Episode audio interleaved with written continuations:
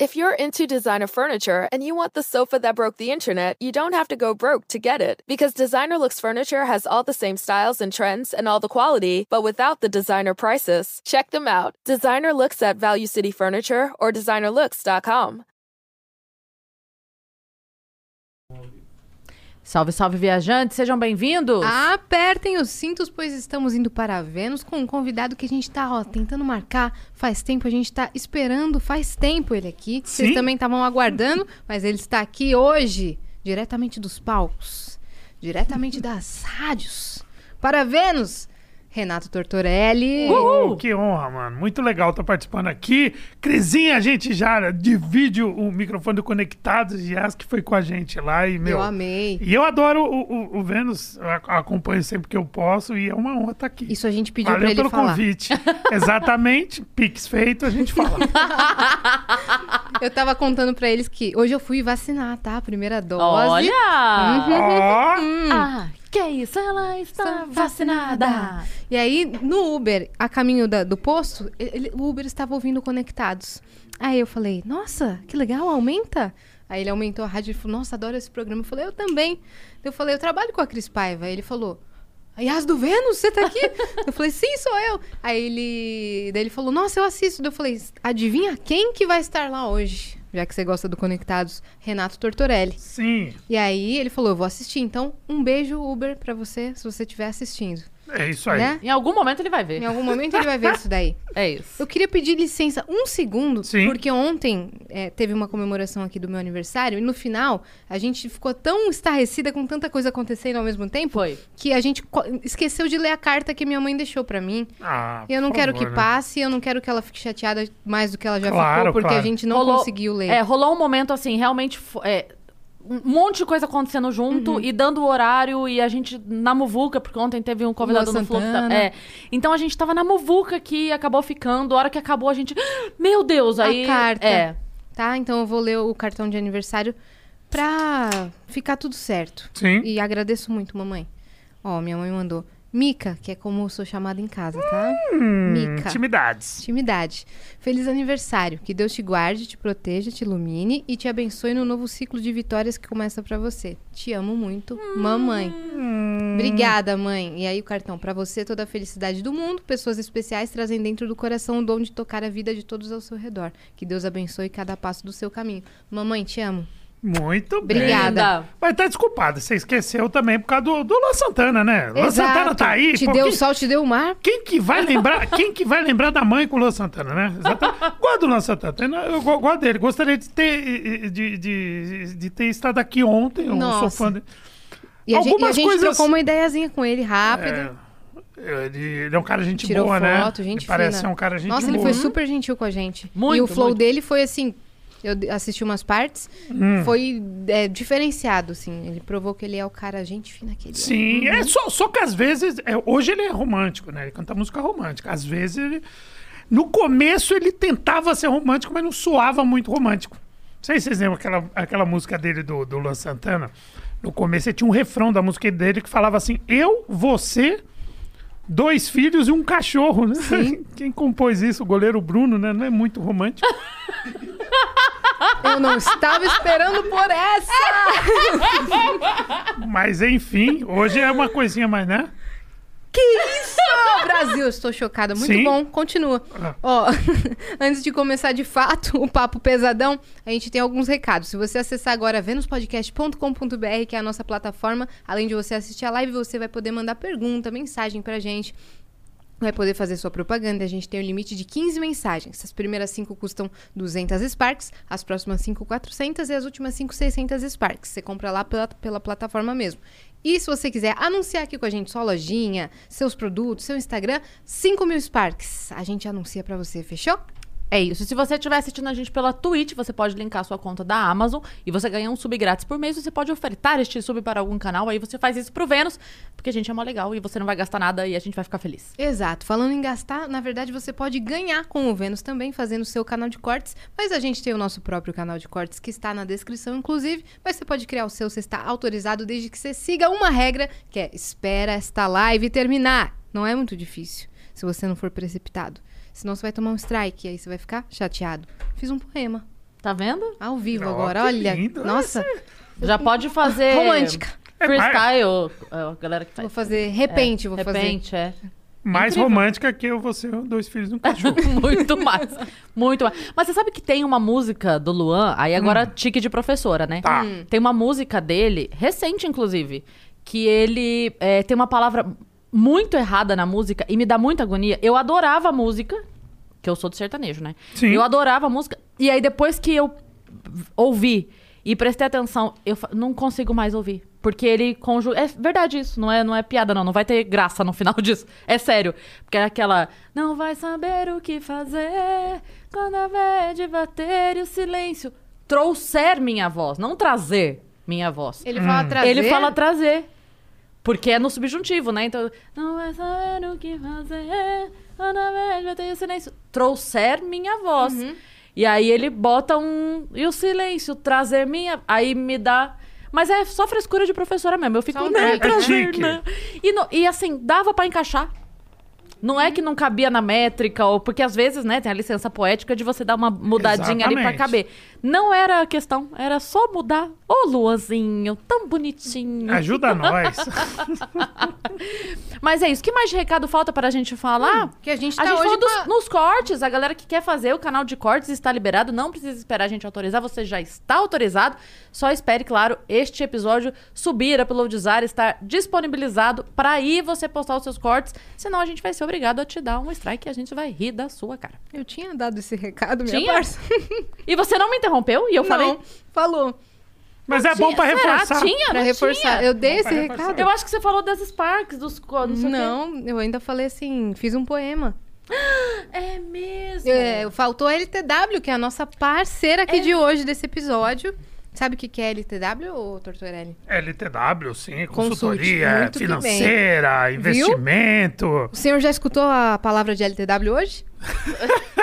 Eu, eu tô. Porque a Cris tá, Sim. tá, tá espalhando a palavra. Tô tá espalhando a certíssima. palavra. Porque é uma empresa, uma consultora financeira muito séria que vai te ajudar em qualquer momento financeiro que você estiver. Se você tá ouvindo e você tá endividado, eles vão conversar com você, vão analisar o seu perfil, trabalhar o seu dinheiro. Se você também já tá ganhando uma graninha e não sabe como gerenciar, como você pode fazer o seu dinheiro trabalhar por você, se você quer investir, esse tipo de coisa, eles também vão te dar as melhores indicações, né? É isso. Inclusive, hoje, dia 5 de agosto, ficará marcado para a história da humanidade como o dia que Cris Paiva assinou o seu contrato. Porque eu tava fazendo as reuniões, Ó. fazendo ó, é, o planejamento, né? De Uhum. tudo, como ia ser e tal. E aí, hoje, chegou meu contrato. Então, hoje eu começo finalmente a falar aqui, fazer aquilo que eu sempre digo, que é colocar o dinheiro para trabalhar para mim. Então, hoje começa. Hoje Aí começa... sim, Boa. parabéns, e aí eu vou. Agora, daqui pra frente, é bom dar resultado. Porque agora eu vou dar testemunho real valendo, hein? Ó. Agora eu quero ver. Ó, galera da LTW. não deixa faltar, hein? Mas eles não vão deixar, não. Então Não é vão. arroba LTW Consult, tá bom? E o link tá na descrição, se vocês precisarem. Vamos lá, Torto. Bem-vindaço, cara. Oh, eu que agradeço, mas muito legal, muito legal estar com vocês aqui. É legal porque a gente assiste, né? Fica, pô, deve ser muito legal, deve ser muito legal. E agora E quando eu tá cheguei aqui, tava uma merda. É, o que você vê condiz com quando você chegou aqui? Rolou meio Sim, tipo. um- não, uma estrutura. Legal, né? Impressionado. Várias o negócio câmeras, é louco. uma equipe Ô, séria. negócio. É, o negócio. tem, to- tem toda uma equipe. Tá todo mundo tem toda uma engravatado aqui. parada, É, um estúdio bacana. Pô. Todo mundo engravatado. Ó, segurança ali, ó. Boa noite, boa noite. Pessoal ali, né, de roteiro. Do roteiro. Tudo. Pessoal, obrigada, viu, equipe? Que é top, Que gostei. é top. Você veio direto da rádio e você volta pra lá depois. Volto pra lá depois. Essa correria de, de rádio nossa. É, Você fiz volta o pra fazer qual? Conectados e volto pra fazer futebol. Futebol, a Transamérica. Então a gente vai pra parte de entretenimento, faz a parte de futebol também. Então, a Todo gente- dia? É, é esporadicamente quando tem jogos. Só que só essa semana eu faço futebol lá, que a gente faz pra Transamérica Rio. Encerra domingo agora, né? E depois a gente tá com outro projeto também voltado ao futebol. Hum. Mas é pra São Paulo. Você faz muitas coisas, né? Você fez muitas Sim. coisas durante sua trajetória. Você começou no humor, na música ou na rádio? Ou no esporte? Cara, eu comecei. Eu, na verdade, assim. como eu sou um cara é, nascido, criado em, em- em periferia, você começa fazendo, trabalhando com geralmente aquilo que você não gosta. Então, eu comecei a fazer o que eu gosto na minha vida com 35 anos. Então, peraí, calma. Antes, É. de, antes de ter o, o lado artístico, seja ele qual for, você teve outros empregos. Vários. Do quê? Do- vários. Eu, eu, eu fiz com 14 anos, eu fiz Senai como torneiro mecânico. E depois eu, eu, eu fui para uma empresa, trabalhei, fiquei até 19, odiava tudo aquilo, odiava tudo aquilo. Ah, depois eu fui trabalhar, meu pai tinha escritório de documentação de carro, eu odiava tudo aquilo e fiquei por quase a minha vida. Depois eu fiz marketing, trabalhei numa agência de, de propaganda, achei que eu ia. Pô, ia ser legal. Não. Aí nisso eu trabalhei, trabalhei em banco. Você fez fui- faculdade, é isso? De, de... de marketing. Aí eu- eu trabalhei com. Trabalhei em banco, fui escriturário de banco, trabalhei de vendas. eh, Eu, eu trabalhei com um monte de coisa até, até descobrir o humor com 35 anos. Porque, assim, é, é muito legal você falar assim: é isso aí, larga tudo, viva seu sonho, você pode, você consegue. Hoje, negócio coach, motivacional. Só que, meu, a, a realidade.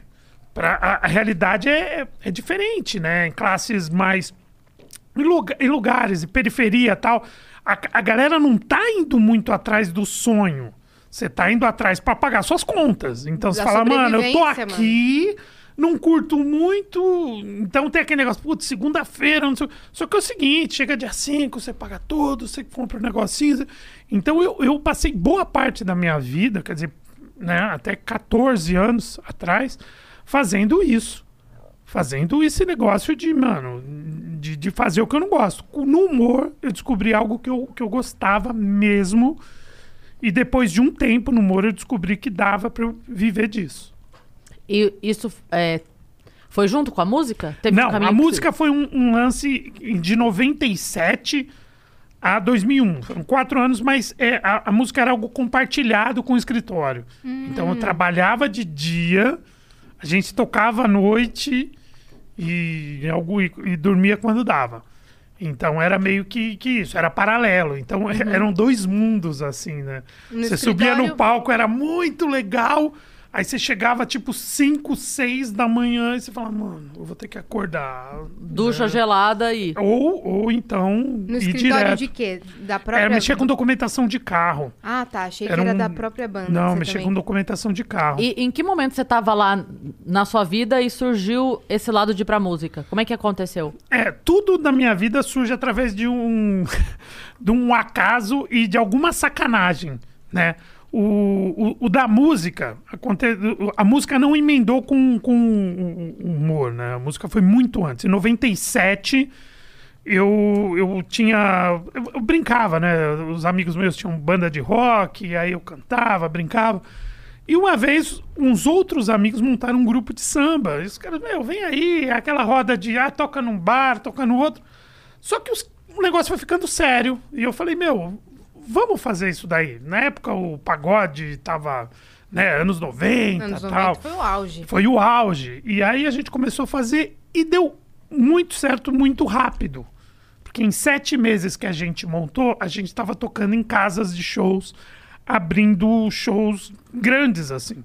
A gente tinha uma casa em Caieiras, na, na Rainbow, que era o, o Pagode da 105, que é uma rádio de, de samba. Nossa! E a nossa estreia lá foi abrindo o show pra Exalta Samba. Caramba! E a gente tocou com praticamente todos os grupos estourados da época. Exalta Samba, Catinguelê, Soueto, Só Pra Contrariar, e, e- e, enfim, todo mundo é, ali, né? Cara Metade, enfim, quem fazia sucesso na época a gente abria, a gente era banda que abria e fazia os nossos shows também no roteiro e tal. E era muito legal. E só que tinha o- o- os integrantes, que é muito complicado, né? Mas você tocava Sete o pessoas. Né? Eu, eu cantava, eu fazia percussão, brincando no, no bar, mas ali eu cantava. Por incrível que pareça com essa voz. E aí, é, chegou um momento que a gente discutiu, eu e um integrante, ele saiu, o irmão dele continuou com a gente, e tinha o nome do grupo. Para dar um nome do grupo, era, a gente fez uma reunião, tal, não sei o quê, e eram duas cabeças no grupo, eu e esse cara. Vamos dar o nome. Eu falei, meu, tem um disco do Zeca Pagodinho que tem uma música que eu acho que fica muito legal o nome de um grupo. É o segundo disco dele, se eu não me engano, e a música chama Jeito Moleque. E aí falou, pô, Jeito Moleque. Os, caras, pô, legal, legal. E esse cara falou, não, não acho legal o nome. Queria Grupo Saigon, né? Tinha a música da Emílio Santiago e tal. Eu falei, não, Jeito Moleque. E democraticamente a gente ganhou, foi ser Jeito Moleque. E quando ele saiu no grupo, brigado comigo, ah, depois de um tempo, o grupo parou. Depois, é, ficamos, isso fazia uns dois anos, duramos mais dois anos, não dava mais para conciliar, não estava rolando. E quando eu parei, o grupo parou, porque eu que fazia correria, corria atrás de shows, enfim, ah, não, não tô conseguindo fazer mais, e aí parou. Beleza. Depois de um ano, eu tô, em, eu tô ali no escritório, fazendo a mesma coisa que eu fazia, ligando o rádio, daqui a pouco, ah, não sei o que, Grupo Jeito Moleque. Eu falei, meu, peraí, esse nome é... E o nome eu patenteei. Não é que tipo, ah, a gente tocava. Eu, Você fez o registro da marca. é. E aí eu falei, mano, como assim? Pô, os caras não são. Aí eu lembrei de uma parada. Eu falei, mano, sabe quando você lembra? Você fala, não, não é possível, o cara não fez. Mary redeemed a $50,000 cash prize playing Chumba Casino online. I was only playing for fun, so winning was a dream come true. Chumba Casino is America's favorite free online social casino. You too could have the chance to win life changing cash prizes. Absolutely anybody could be like Mary. Be like Mary. Log on to chumbacasino.com and play for free now. No purchase necessary. Void where prohibited by law. 18 plus terms and conditions apply. See website for details. The voice in the preceding commercial was not the actual voice of the winner. Porque para fazer o registro, a gente fez o registro numa chamava Sul América Marcas e Patentes. E aí tinha que entregar uma, uma documentação e tinha que ter um registro da ordem dos músicos, que eu não tinha tirado ainda. tava- tinha que ter uma carteirinha. E aí o cara chegou para mim e falou: Meu, se você quiser, eu levo lá. Você me faz uma procuração, leva a papelada lá pô, pô, e tamo junto. Não. E ele utilizou isso para vender o nome para o advogado, porque os caras, quando foram fazer isso, foram pegar algum endereço. Possivelmente, eu, como eu tinha mudado, não, não localizar, o dele estava ok, os caras entraram em contato com ele e falou: ótimo, E vendeu. eu vendi, sem me consultar. Mentira, cara. E aí, cara, eu fiquei sabendo, eu fiquei, meu, muito puto. Claro. Eu fiquei muito puto. E aí eu falei, nunca mais eu subo num palco. Não, não, meu, esse negócio de palco, música, só me deu. Eu, eu vou ser o cara do escritório tal. Nunca mais. Eu falei, meu, não quero saber disso. E o humor apareceu exatamente 10 anos depois. Eu Nossa, tinha feito mais levou 10 bastante anos de tempo. coisas que eu, que eu não fazia. E o, o- humor a- a- aconteceu através é, de um. meio que de um castigo que eu tomei Como da assim? empresa. Porque assim, eu mexia com documentação. Eu, eu tinha um escritório de documentos de carro. E aí a gente teve que fechar, porque meu tio, que era credenciado, ele morreu. E a gente não tinha. Aí eu fui trabalhar para os outros na mesma coisa que eu não gostava. Fiquei um ano desempregado. Aí eu falei, meu, tá bom, vou trabalhar. Já entendi, vida. É isso que eu vou ter que fazer até a morte. Falei, trabalhei. E aí me transferiram, só que assim, é, trabalhava eu, a minha irmã tal. E aí me transferiram da, da, da sede da empresa para uma concessionária.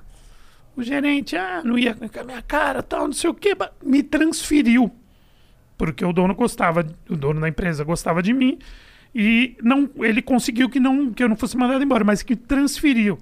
E aí cheguei na concessionária e o- minha sala não estava pronta, ou seja, eles queriam se livrar de mim, minha sala não estava pronta. Aí tinha um computadorzinho lá e eu ficava ali, né? E na empresa você não pode acessar qualquer coisa que você queira. Então a gente podia. Tinha o YouTube e eu não tinha nem e-mail. Eu fiquei uma semana ali. Eu fiquei pesquisando no YouTube e quando eu descobri o stand-up. Que ano isso? Isso foi em 2007, começo de 2007. Que tinham pouquíssimos vídeos. Pouquíssimos. Pouquíssimos. vídeos. Então tinha. Foi bem no o- início. Putz, um, dois, sei lá, do Rafinha. Diogo O do- Portugal, o O do, talvez? do, do, do Danilo Do lá. Aerolito. Do, Aerolito. Ah, o Diogo, sim, porque o, o Jacaré Banguela tinha divulgado o dele do Jô. Sim. Sim. Putz, isso, Márcio Ribeiro. Pô. Eu falei, cara, que Tinha alguma legal coisa isso. do Rafinha.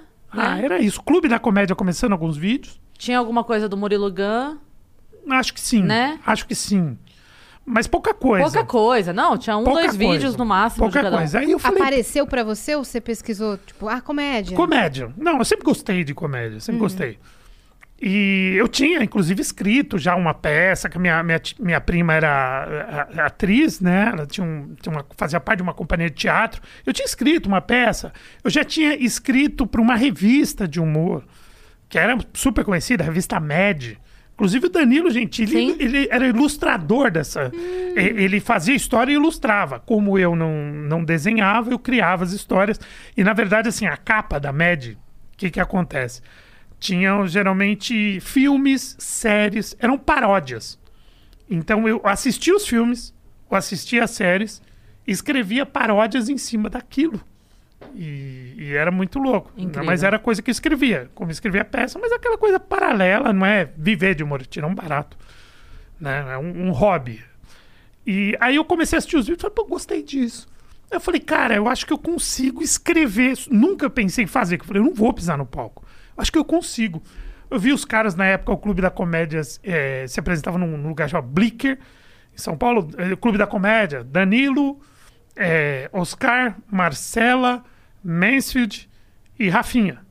E aí eu fui ver o show dos caras, mas ali, pra assistir, só curtir, e, entendeu? Eu levei, eu levei na época a minha namorada, né, que é minha mulher hoje, um casal de amigos, e, meu, não falei pra ninguém, quero fazer isso. Vamos ver um negocinho. E aí eu comecei a escrever uns textos. Eu falei, meu, vou mostrar isso pra quem? E aí tinha um cara, toda concessionária tem o cara do despachante e o cara do seguro. E tinha o cara do seguro na sala comigo, aí já tava funcionando a sala.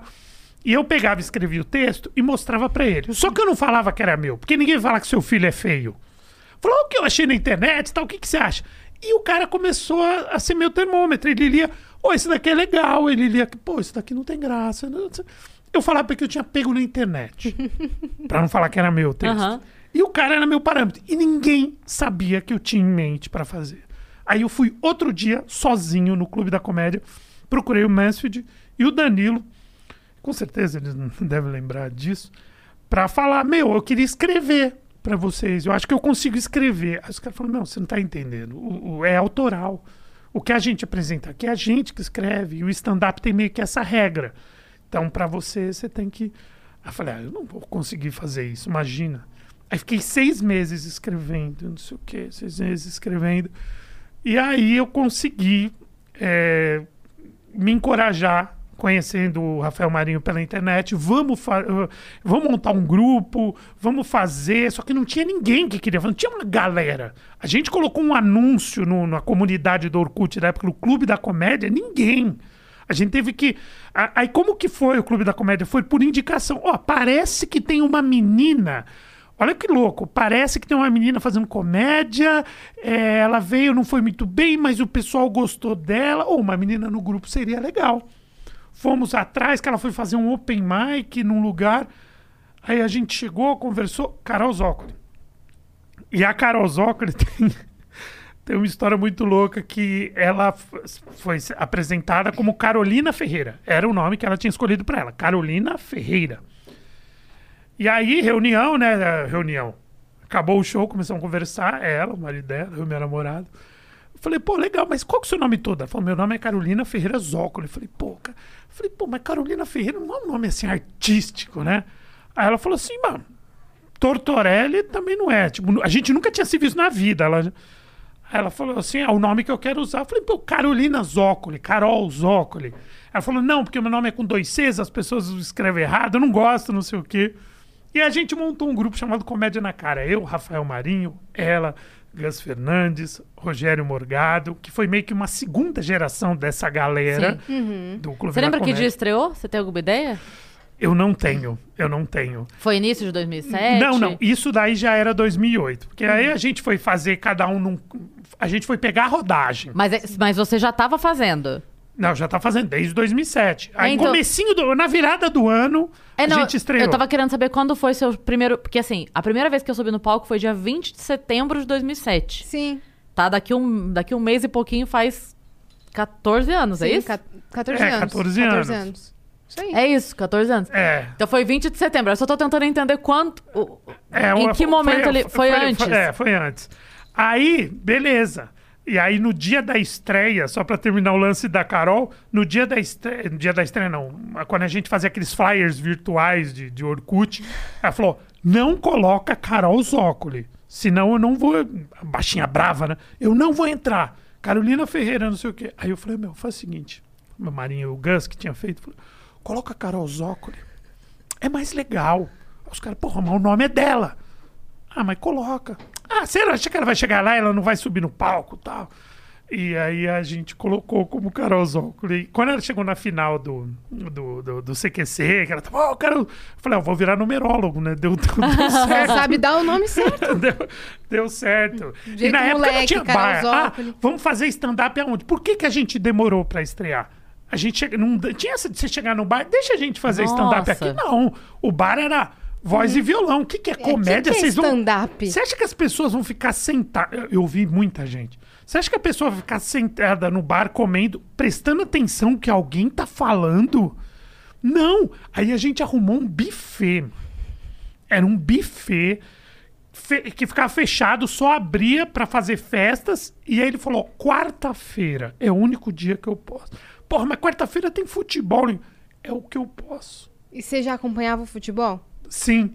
Aí eu falei, mano, então vamos fazer de, as quartas e, e aí foi o que a gente começou o Comédia na Cara, que foi o nosso grupo, com essa galera que eu falei. Era... Que buffet que foi, você lembra? Chamava lá, lembro, La Reina. La Reina. La Reina, tá fechadíssimo, não tivemos culpa com, com isso. Teve um lugar que eu fui, será que já tinha mudado? Que era um bar bem alto, assim, um pé direito altíssimo, um palco gigante. Eu lembro que a primeira vez que eu fiz o Comédia na Cara foi nesse lugar. Ah, sim, isso foi bem depois, é Ébano, Ébano! é Ébano. Nossa, você caía do palco, tinha traumatismo craniano. É, não, era muito alto. grande. É. É, mas a gente fez depois Corleone, a gente fez em outros, em outros lugares, assim. A gente foi pulando de galho em galho, né? Deixa eu pegar mais uma esfirra ali. Aliás, a gente tem uma surpresa pra você. Ó, é, a que gente legal. esqueceu de mostrar, Deixa mas bota aí É. na tela, Mules. Aí! Aê, que bonitinho! Olha o emblema do torto. Ó! Pô, que bacana, mano. A camiseta do super-homem. Ó! Tudo, cara. Caraca, isso muito me lembra. Muito me lembra. Essa camisa eu usava muito. o pessoal, tipo, pra, pra fazer os emblemas, eles vão a fundo na Mano, história, entendeu? muito legal. Pô, Massa obrigado, demais. Valeu. Se você demais, quiser resgatar... Foi, foi é, foto de perfil nas suas redes durante sim, muitos anos. Sim, sim, sim. Muito legal. Ó, Valeu. se tu quiser resgatar, é só entrar em venuspodcast.com.br, criar um perfil rapidinho e tem um código do emblema. Você vai em meu perfil, aí você vai em emblemas, resgatar emblema. O código é Tortorelli? É isso? Mules, boa. Tortorelli é o código, tá? Você tem 24 horas e começa aí a colecionar os emblemas do Vênus, que é muito legal fazer isso. Oh, farei. Coleciona, coleciona. Um dia eles vão fazer mais sentido que- do que já fazem. Sim, sim. Com certeza. Adorei, adorei. Adorei. Muito massa. Ah, Você surpresa. você tava aonde na história? Você tava no. No Não, é que isso. começou o grupo no buffet. É, aí depois cada um foi, foi para um lado, cada um foi. eh, A gente fazia o, o Comédia na Cara e, e começaram convites de shows paralelos, porque já rolava um circuito. E, e esse circuito teve muito mais força depois da chegada do, do CQC. E aí aconteceu um lance muito louco comigo, que com oito meses, eu tinha oito meses, oito ou nove meses de, de carreira, que não é nada para um comediante, nove meses não é nada, pintou um convite para eu participar de um concurso ao vivo no Faustão. É o que quem chega lá? O primeiro Quem Chega Lá, de 2008. Quem o primeiro Quem Lá? Chega Lá. E aí eu falei, mano, mas eu não, né, pô, eu, eu não tenho texto. E aí o texto, você fazer ao vivo na Globo, não pode ter isso, não pode ter Uhum. aquilo, entendeu? Não, não pode ter palavrão, não E pode ter marca. é- eram experiências pessoais ou você pegava um tema e criava uma história de piada? sobre Meu, isso? tinha um pouco de tudo. Tinha uns lances que eu fazia muito com a, com a minha mãe, entendeu? Tinha, tinha coisa do. Eu, eu fazia muito alto flagelo, então piada de gordo.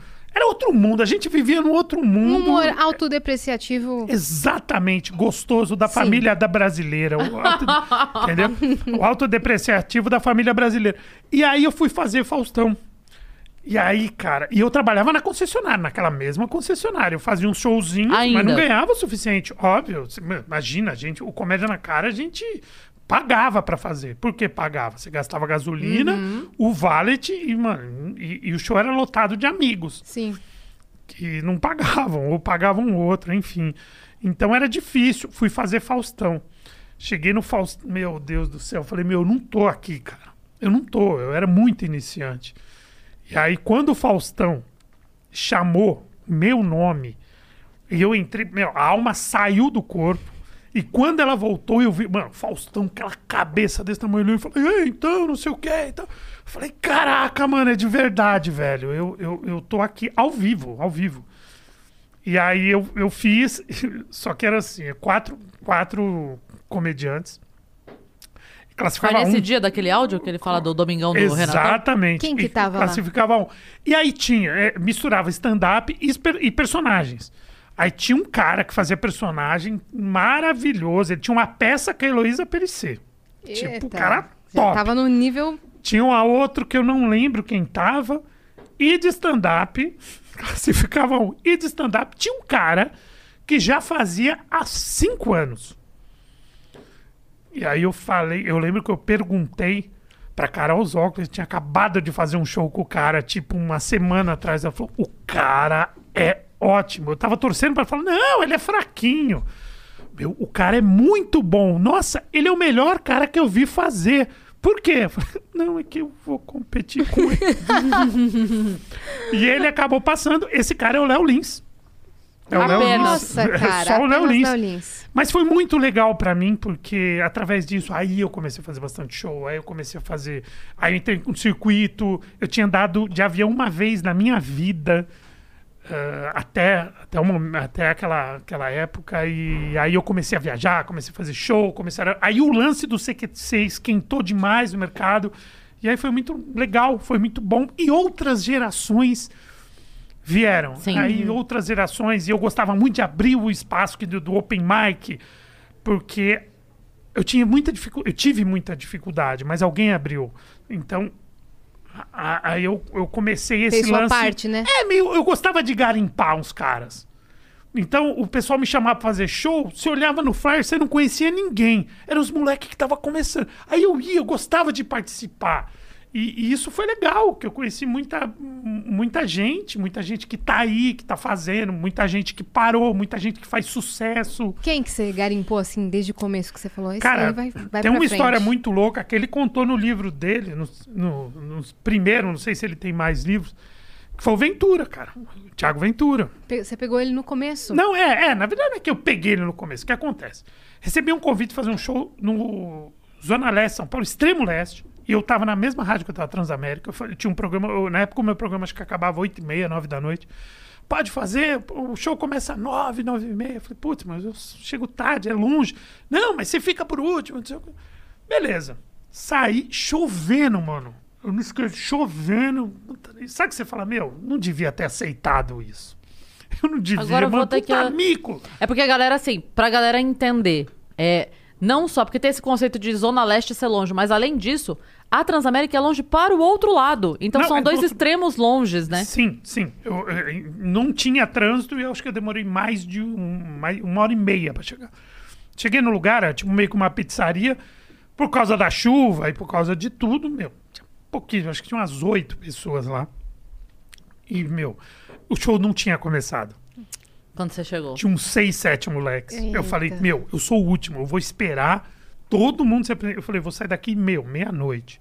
E realmente, os meninos foram se apresentando, vários. E eu falei, puta, esse não é legal. Esse, tá, esse tem futuro. Eu- eu- olhando, né? Eu também, né? Ali, olhando, eu falei, pô, que legal. Eu gosto de ver as pessoas. Aí entrou um carinha que eu falei, meu, esse cara aí, né? Tinham dois caras que hoje fazem sucesso nesse show.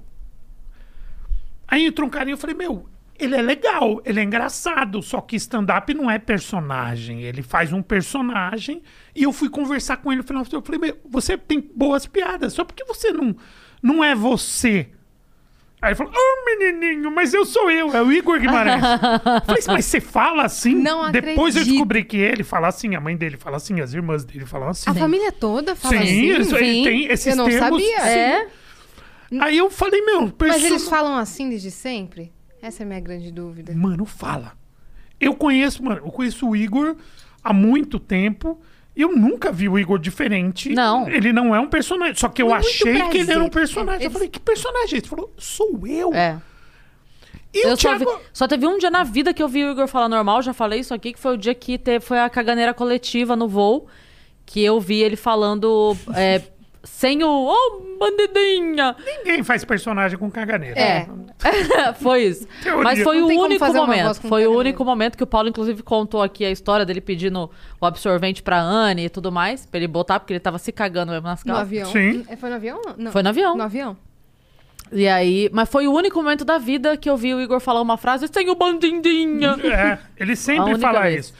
E o Thiago Ventura, que meio que fechou o show, ele era a, molecada, tipo, meio que. Esse que é, o, que é o carinha. Deu pra ver que ele tinha uma certa liderança. E eu gostei dos dois. Só que eu achei o Igor mais pronto naquele momento. E eu tinha um show muito legal no, no Bar Brahma. Bar Brahma. Piranga também São João, vezes. tradicional, sim Tradicionalíssimo. tradicionalíssimo. E eu recebia dois convidados. Recebia dois convidados. E eu chamei o Igor pra fazer. Igor, faz uma canjinha aqui. Ele, né, no circuito, né? Acho que é na, na noite que ele fez. Eu lembro que tava o Era Murilo de Gun. domingo, não era? Domingo. Eu lembro que tava o Murilo Gun e tinha mais alguém. Ele fez. E foi legal. E ele não tinha feito ainda com a galera do circuito. E aí eu falei, meu, legal. Aí você dá o toque pra galera, tinha um improviso, outros shows. Eu falei, meu, tem um moleque aqui, é o Igor. Você vai achar ele meio estranho, mas ele é bom, ele não é personagem, ele é stand-up e tal. Então teve isso. E o Ventura veio depois. Agora entro no lance do Ventura. Depois tem um lance do Igor que é muito curioso, que é como surgiu ah, o boneco Jos- Josias, o nascimento do boneco Você Josias. tava no nascimento Sim. do boneco? Meu e ele Deus. aconteceu por causa de um acidente, um aborto da natureza. Foi nada planejado. Fui planejado. O que que acontece? Do, do Ventura chamei ele depois, ele fez, foi muito legal. Ele conta até no, ne- nesse livro dele. E depois eu chamei ele outras vezes. E aquele negócio, o cara vai, o cara vai muito bem. Aí ele vai de novo. fala, Galera, e na época tinha alguns shows já no circuito. Tinha. Aí você fala, mano, tem um carinha aqui, meu. Um carinha, um carinha de tabuão. Que, mano, o cara é bom, velho. O cara é muito bom. E aí foi, foi isso, né? E- Ele fala, pô, se o primeiro cachê que eu. É porque eu falei, ah, agora é Cândida, o próximo é, é cachê. E ele, e ele conta essa, es- essas histórias e, e é muito legal. Porque era um. Porra, era um show que eu falei, mano, eu tô pensando em não ir, tá ligado? Eu tô pensando em não ir. E, e pessoas talentosíssimas. E, e se um dia fui pro palco, é que alguém abriu espaço pra mim, né? O, Sim. é porque tinha o Comédia ao Vivo, o Rabin, é, Luiz França, sabe? É, tinha uma galera que abriu o, o, o, o- o espaço. Então é, é legal. E, e aí a gente foi trabalhando junto, né? Depois de muito tempo, aí eu fui pro Japão com, com o Venturi, uma galera. Você reencontra a galera em outras etapas. Agora, Boneco Josias. Como nasceu? Nascimento do boneco Josias. Fazer, eu participava de dois quadros em 2017 do Pânico.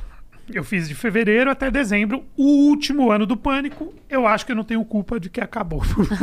Tinham outros problemas.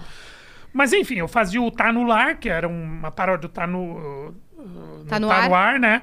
Então eles gravavam em casa, alguns humoristas gravavam de casa, a gente via algumas coisas, ficava comentando. Então eles iam na minha casa sexta-feira, gravava e ia domingo pro, pro, pro ar. E me chamaram para fazer o Master Trash, que era paródia do Masterchef. Cara, esse era um programa que era muito tosco e ele era muito curtinho. Era só um- meio que um quadro de passagem. E os primeiros eram só trocadilhos, a ideia era essa. E a galera do elenco foda do Pânico, eu meio que ficou de saco cheio de fazer aquilo, porque, meu, dava muito trabalho. Figurino, porra, não sei o quê, fazia no estúdio do Masterchef. Então tinha, tinha que ser um dia que o estúdio dos caras ia estar, mano, suave. E aí eu falei, mano, você topa fazer? A Beth, o Beth Moreno, Sim. o roteirista, falou: você topa fazer? Topo, porra, topo. Vou fazer tal, não sei o quê. E eu fazia, meu, personagens toscos com imitação to tosca. Então eu fazia Casagrande, eu fazia Ronaldo, eu fazia mano, essas coisas. E viagens que eu fazia. E aí, ãh, um dia o Igor chegou lá. Pra gravar o Master Trash. E aí o Igor chegou pra fazer uma piada, um trocadilho. Ele ia, fizeram um puta figurino dele. Cheguei lá e tava de índio. Sim. Aí eu falei, o que, que você vai? Eu vou entrar e vou falar assim, eu sou o Indiana. Os caras, Indiana? É, Indiana Jones. Era esse o trocadilho, ele virar as costas e ir embora. Porque tinha, tinha esse lance de trocadilho. Beleza. Ele, só que quando ele entrou, ele começou a falar sozinho. Ai, sai daqui, não sei. E a galera amou. Muito esquizofrênico, né? E aí, aquele, aquela participação dele, nessa época o quadro já era grande. Inclusive, já, já era um dos quadros maiores, de maior de audiência do Pânico. E a galera amou, e aquilo foi inteiro. E a galera. Só que nesse mesmo dia, ele foi pra Band, o carro da, da Band pegou ele e ia levar pra casa dele. E ele tava esperando o carro da Band junto com o Pateta, que tinha feito um outro. Pateta maravilhoso, André Pateta. Eles, como eles moravam perto, o carro ia levar os dois. Tipo, leva um na casa de um, na casa do outro. Então eles estavam no pátio da Band esperando o carro. E o Morgado, que tinha acabado de entrar no elenco, tinha um show no interior. E atrasa demais, porque a gente foi gravar dois programas. Então, meu, cheguei de manhã e saí à noite da Band esse dia. Era um sábado. O Morgado falou, mano, eu posso ficar aqui até, sei lá, quatro e meia da tarde.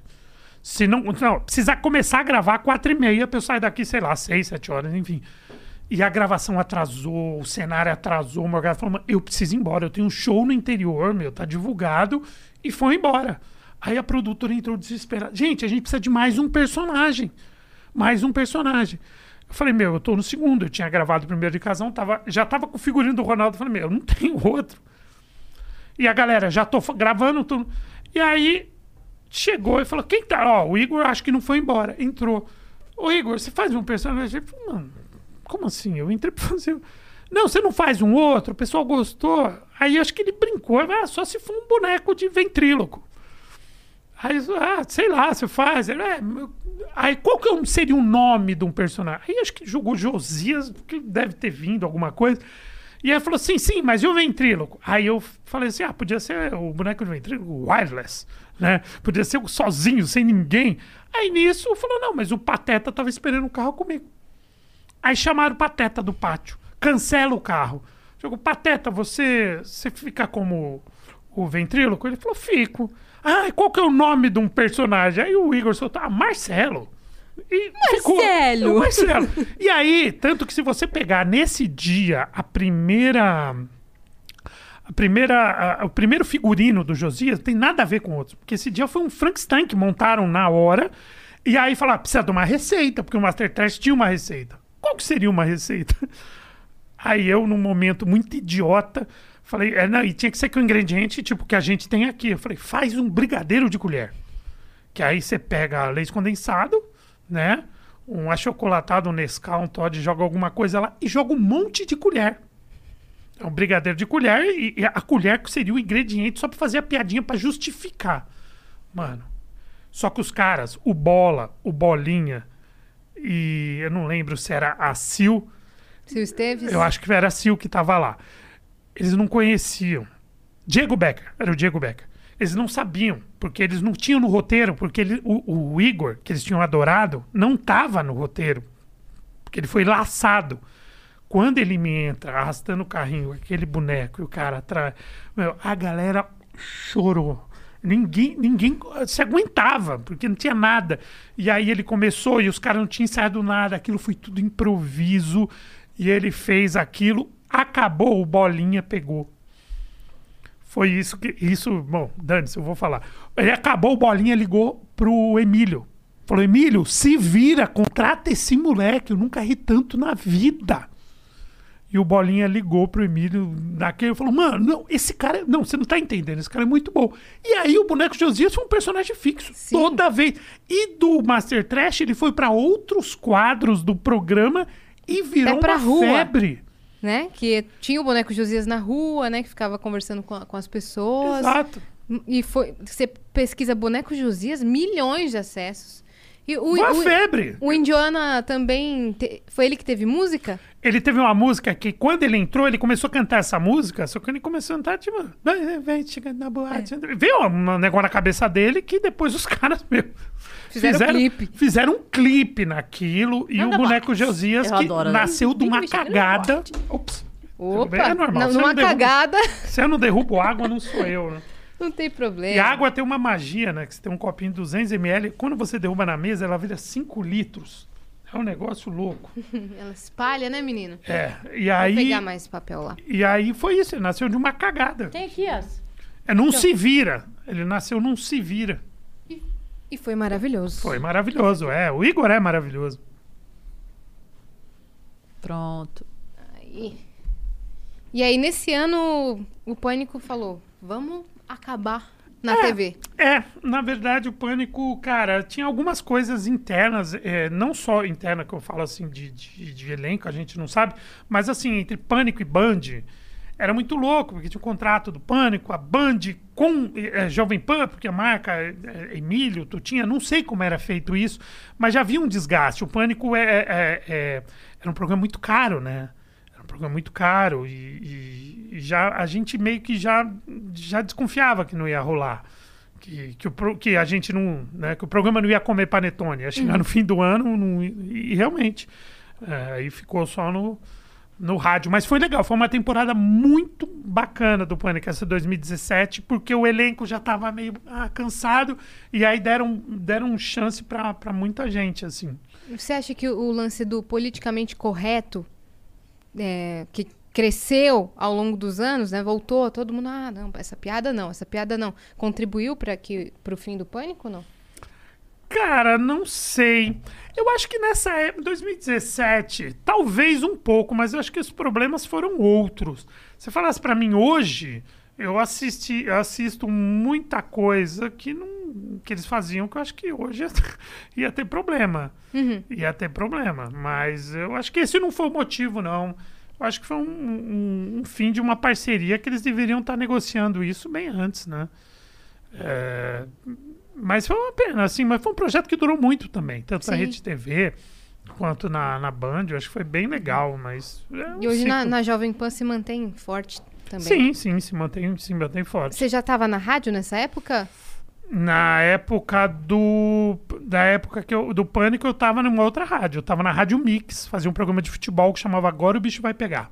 Ah, Você, depois que você entrou na rádio, você chegou a sair da rádio em algum momento ou você ficou na rádio sempre? Foi com o a- Roman, A, transa, esse programa. esse programa foi com o Roman. A gente fez na Bradesco Esportes, que era da, da Bandeirantes, e depois a gente foi pra Rádio Mix. Eu, eu, na verdade, eu entrei em rádio pela Transamérica. Eu tava fazendo um show de stand-up, um show da rádio, de pessoas que estavam começando. é, tinham dois caras que eram da rádio, que estavam começando no humor. E eles queriam alguém que já estava fazendo há um tempo, isso 2009 ou 2010, 2010 eu acho. E aí precisava de alguém que já tinha um tempo de comédia pra dar um suporte pra esse show. E os dois caras eram o Fuzil, que fazia na época o Transa Louca, e o Rude, Rude Landucci. E aí eu fui, fiz esse show na, da rádio, era na- no Teatro Frei Caneca. E aí a, a galera gostou. O Éder Luiz, que comandava a equipe de esporte, que eu ouvia muito, ele chegou pra mim, né, no final do show, tô falando, você acompanha futebol? Eu falei, ah, como todo brasileiro, eu gosto e tal, não sei o quê. Você conhece o Galera Gol? Era um programa. Pensa num programa que você ouve todo dia. Falei, meu, eu, eu ouço esse programa todo dia. Aí ele falou, então, pô, você acha que você se encaixaria nesse programa? Ah, sim, então. Mas demorou, demorou quase um ano para que isso se concretizasse. E, e aí depois eu, aí eu entrei, né? Imagina, só, essa voz eu vou, vou trabalhar em rádio. Eu gosto de rádio, gosto para ouvir, né? mas por, por- por sua voz ser tão específica, acho que combina demais. É, não sei, mas eu, eu, eu falei, mano, não vai rolar. E aí eu entrei pra fazer um programa que é esse Galera Gol. Aí eu fiz Galera Gol por cinco anos e meio, depois eu entrei no Agora o Bicho Vai Pegar, fizemos na Mix, fizemos na Bradesco Esportes, fizemos na Mix, programa acabou, aí eu fui pra Jovem Pan e agora voltei pra Transamérica. Perfeito. Tá no Conectados. Conectados. Juntamente com Cris Com a né? Cris, isso. que é exatamente. Bahia. Cris Romã, Bahia. É E isso. é nóis. É, o que eu ia te perguntar sobre a sua voz. Ela sempre foi muito pontual, muito caracter- característica, desde pequeno, desde antes da puberdade, assim? É, eu acho que ela foi mais grossa quando eu tinha uns 5, 6 anos. Cara, é engraçado. Com a comédia que eu comecei, que eu me toquei, que minha voz era escrota, mano. Porque eu acho no dia a dia. né, Porque no dia a dia eu falava telefone. Óbvio, eu falava, né? Eu falava. E ninguém nunca chegou e falou, mano, tua voz é mais estranha.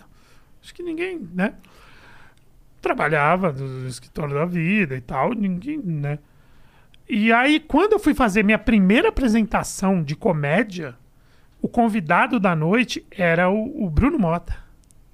E o Bruno Mota falou: Cara, foi o primeiro cara que falou: A sua voz. Ele me conhecia para falar escroto. Sua voz é diferente, né? Ela é normal, ela é assim? Você faz algum tom na voz? É quando eu respondi: Não, já entendi, é assim mesmo. Dizendo- e, aí, e aí ele. Ah, o, falar no Bruno, tem um outro cara também que dá da comédia. Da comédia. Hoje é o cara da comédia, da TV, do rádio. Que tem uma história, um laço legal no começo dele. É, que o Bruno ajudou muito nesse sentido. Na época, a gente, todo mundo conversava, o MSN, né? O MSN. E o Bruno me chamou um dia, e o Bruno morava em BH. mano. O Bruno não era de São Paulo, ele morava em BH. Ele me chamou e falou, cara, ele tinha me conhecido, né, de- de- através desse show. Ele falou, cara, você que tá em São Paulo, você não podia. Tem um cara, ele é muito bom. Eu lem- eu lembro de escrever muito bom. Ele não faz comédia, mas ele escreve maravilhosamente bem. E ele tem um, um blog no IG. Ele tem um blog no IG. Ig.com.br. chama Blog do Carioca. Eu não posso passar o contato pra você, porra, né? Ele precisa, você precisa dar um, meu, ele escreve, ele já mandou texto pra mim, ele é ótimo. E aí me encontrei com ele, levei ele no, no, no show que que eu tava nesse mesmo show, né? Que era no, no Mr. Blues, extinto Mr. Blues. Apresentei pros caras e aí ele fez parte depois desse grupo, Maurício Meirelles. Mentira. O carioca do blog do IG que o, que o Bruno tinha pedido, Maurício Meirelles. Meu Deus. É, era mui- é muito louco. Muito, E- muito meu, louco. eu lembro do, do primeiro que ele fez, do, que foi no Comédia ao Vivo. É o primeiro vídeo dele, a primeira vez lá que eu, meu, eu falei, meu, o cara é muito bom. Ele já tinha esse jeitão de fazer humor? Sim, ele já. Não, ele, ele, ele era.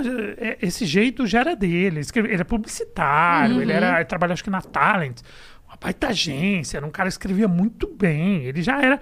Só não tinha o lance do palco. E aí ele. Muito, muito bacana. Porque ele desenvolveu um, um jeito de performar muito específico, né? É, Muito mas eu dele, acho que né? é muito dele. E o primeiro show internacional, entre aspas, de Maurício Meirelles foi um mico que eu arrumei pra ele. Eu fazia um show de vez em quando. Nesse vídeo do Faustão, eu divulgo esse show. Fazia um show numa casa em Jundiaí. Falei internacional porque não era dentro de São Paulo, Jundiaí. Aí um dia o cara me chamou. Eu falei, meu, esse dia eu não posso. Aí eu falei, Era, "Mano, era naquela, naquela meio praça de alimentação de Jundiaí lá, que é um lugar não, que tem não várias. é. É, e, Sabe? isso, Que, que era. tem vários restaurantes Isso, assim. eu- isso. É uma. Tipo uma vilinha. Beco, beco, beco, beco, não sei o quê. Beco, alguma eu coisa. acho que é isso, que tem vários restaurantes, né? Isso. Aí eu falei, eu não posso. Falei, mal, mal, mal começando. Eu falei, meu, fazer um show. É, mas quem que é? Eu falei, então, o show vai ser você e Deus, mano. Porra, mas quanto tempo tem que fazer lá? Eu falei, meu, pelo menos meia hora.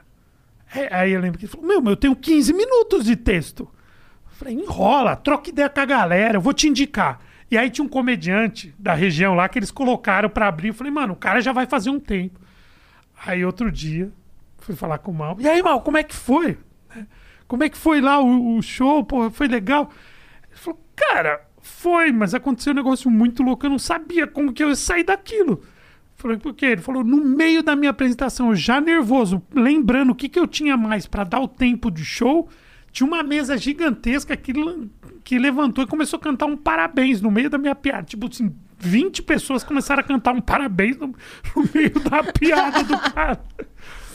E aí ele falou, bom, fiquei meio sem graça, mas acho que eles gostaram. Aí, falei- aí- falei com os caras da casa, não, ele é muito bom, tal, não sei o quê. Perrenguinho, Falei, é né? o perrenguinho, né, mano? Já Tem tinha que passar. Pra pegar, tem, todo mundo tem que passar. A gente tem essa pergunta aqui no Vênus. Sempre quando a gente traz um humorista ou comediante, qual foi o seu maior perrengue de show?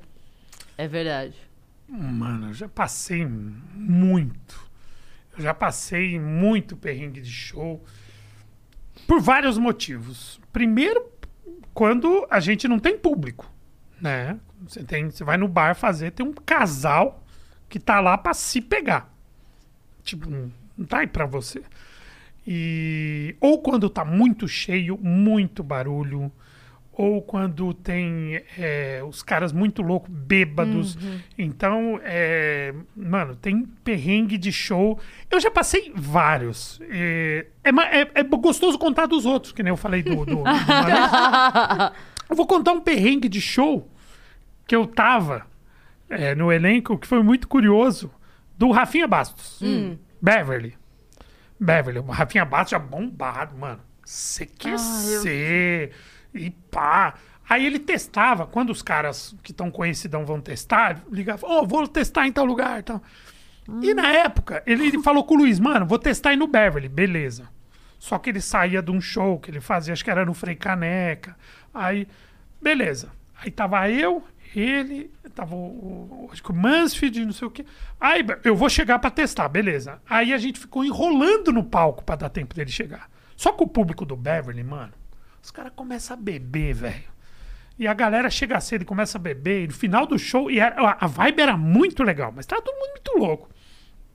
E tinha um. Duas horas enrolando, a Duas galera horas já tá... enrolando. Aí o, o Rafinha chegou pra, pra fazer o show. Chegou. E tinha um casal na frente, na mesa da frente. E o palco não é nada. O palco é isso daqui. Né? É, Essa mesa é a altura do palco. É. O palco não é nada. É E bem aí- intimista, né? é, um casal que tava meio que brigando. Gente se ligou, eles estavam muito brigando. E os caras discutindo, tipo, o casal discutindo e o Rafinha fazendo show. E a galera que ficou esperando também já meio de saco cheio. E o Rafinha fazendo, bom, sempre muito bom, pô, Rafinha Bastos.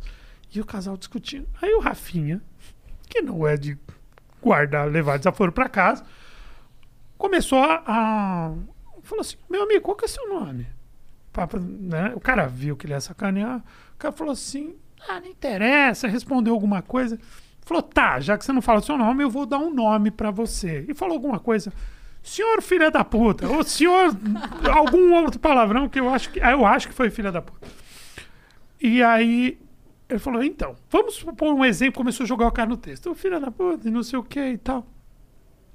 Aí ele pegou e tinha um baldinho de cerveja. O cara começou a pegar os gelos do, do baldinho e jogar no, no Rafinha. Mas assim, tuf, daqui ali, tuf, tuf. Eu falei, mano, o que, que vai dar isso? Rafinha ali, dois metros, puto. E o cara, bêbado, não sei o quê. Aí eu, não sei se. Aí ele pegou e ele falou: ó, gente, tenham educação, não bebam. Aí ele falou uma marca de cerveja.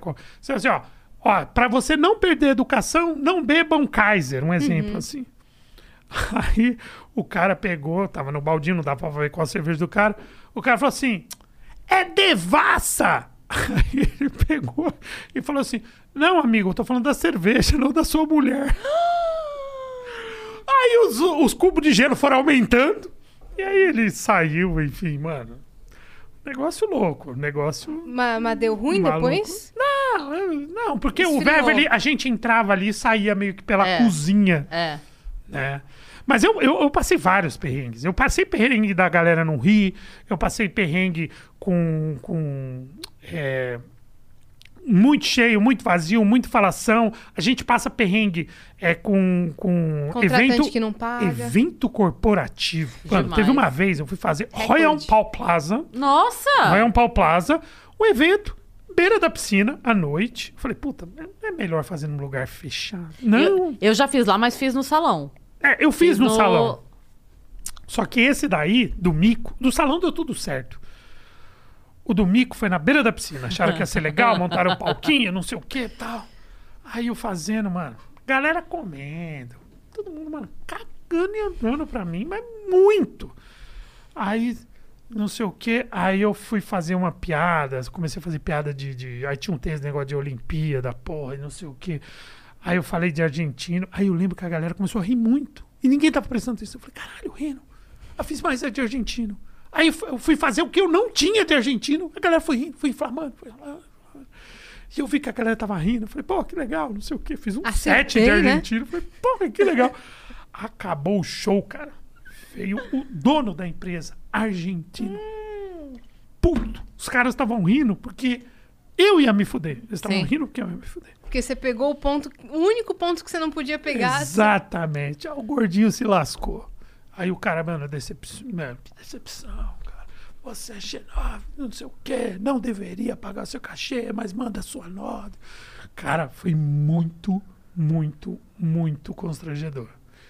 Muito constrangedor. Principalmente na cara a cara, Na ca... Ah, mano, mas tem. Ah, o mais constrangedor do mundo. Porra, o, o- mano.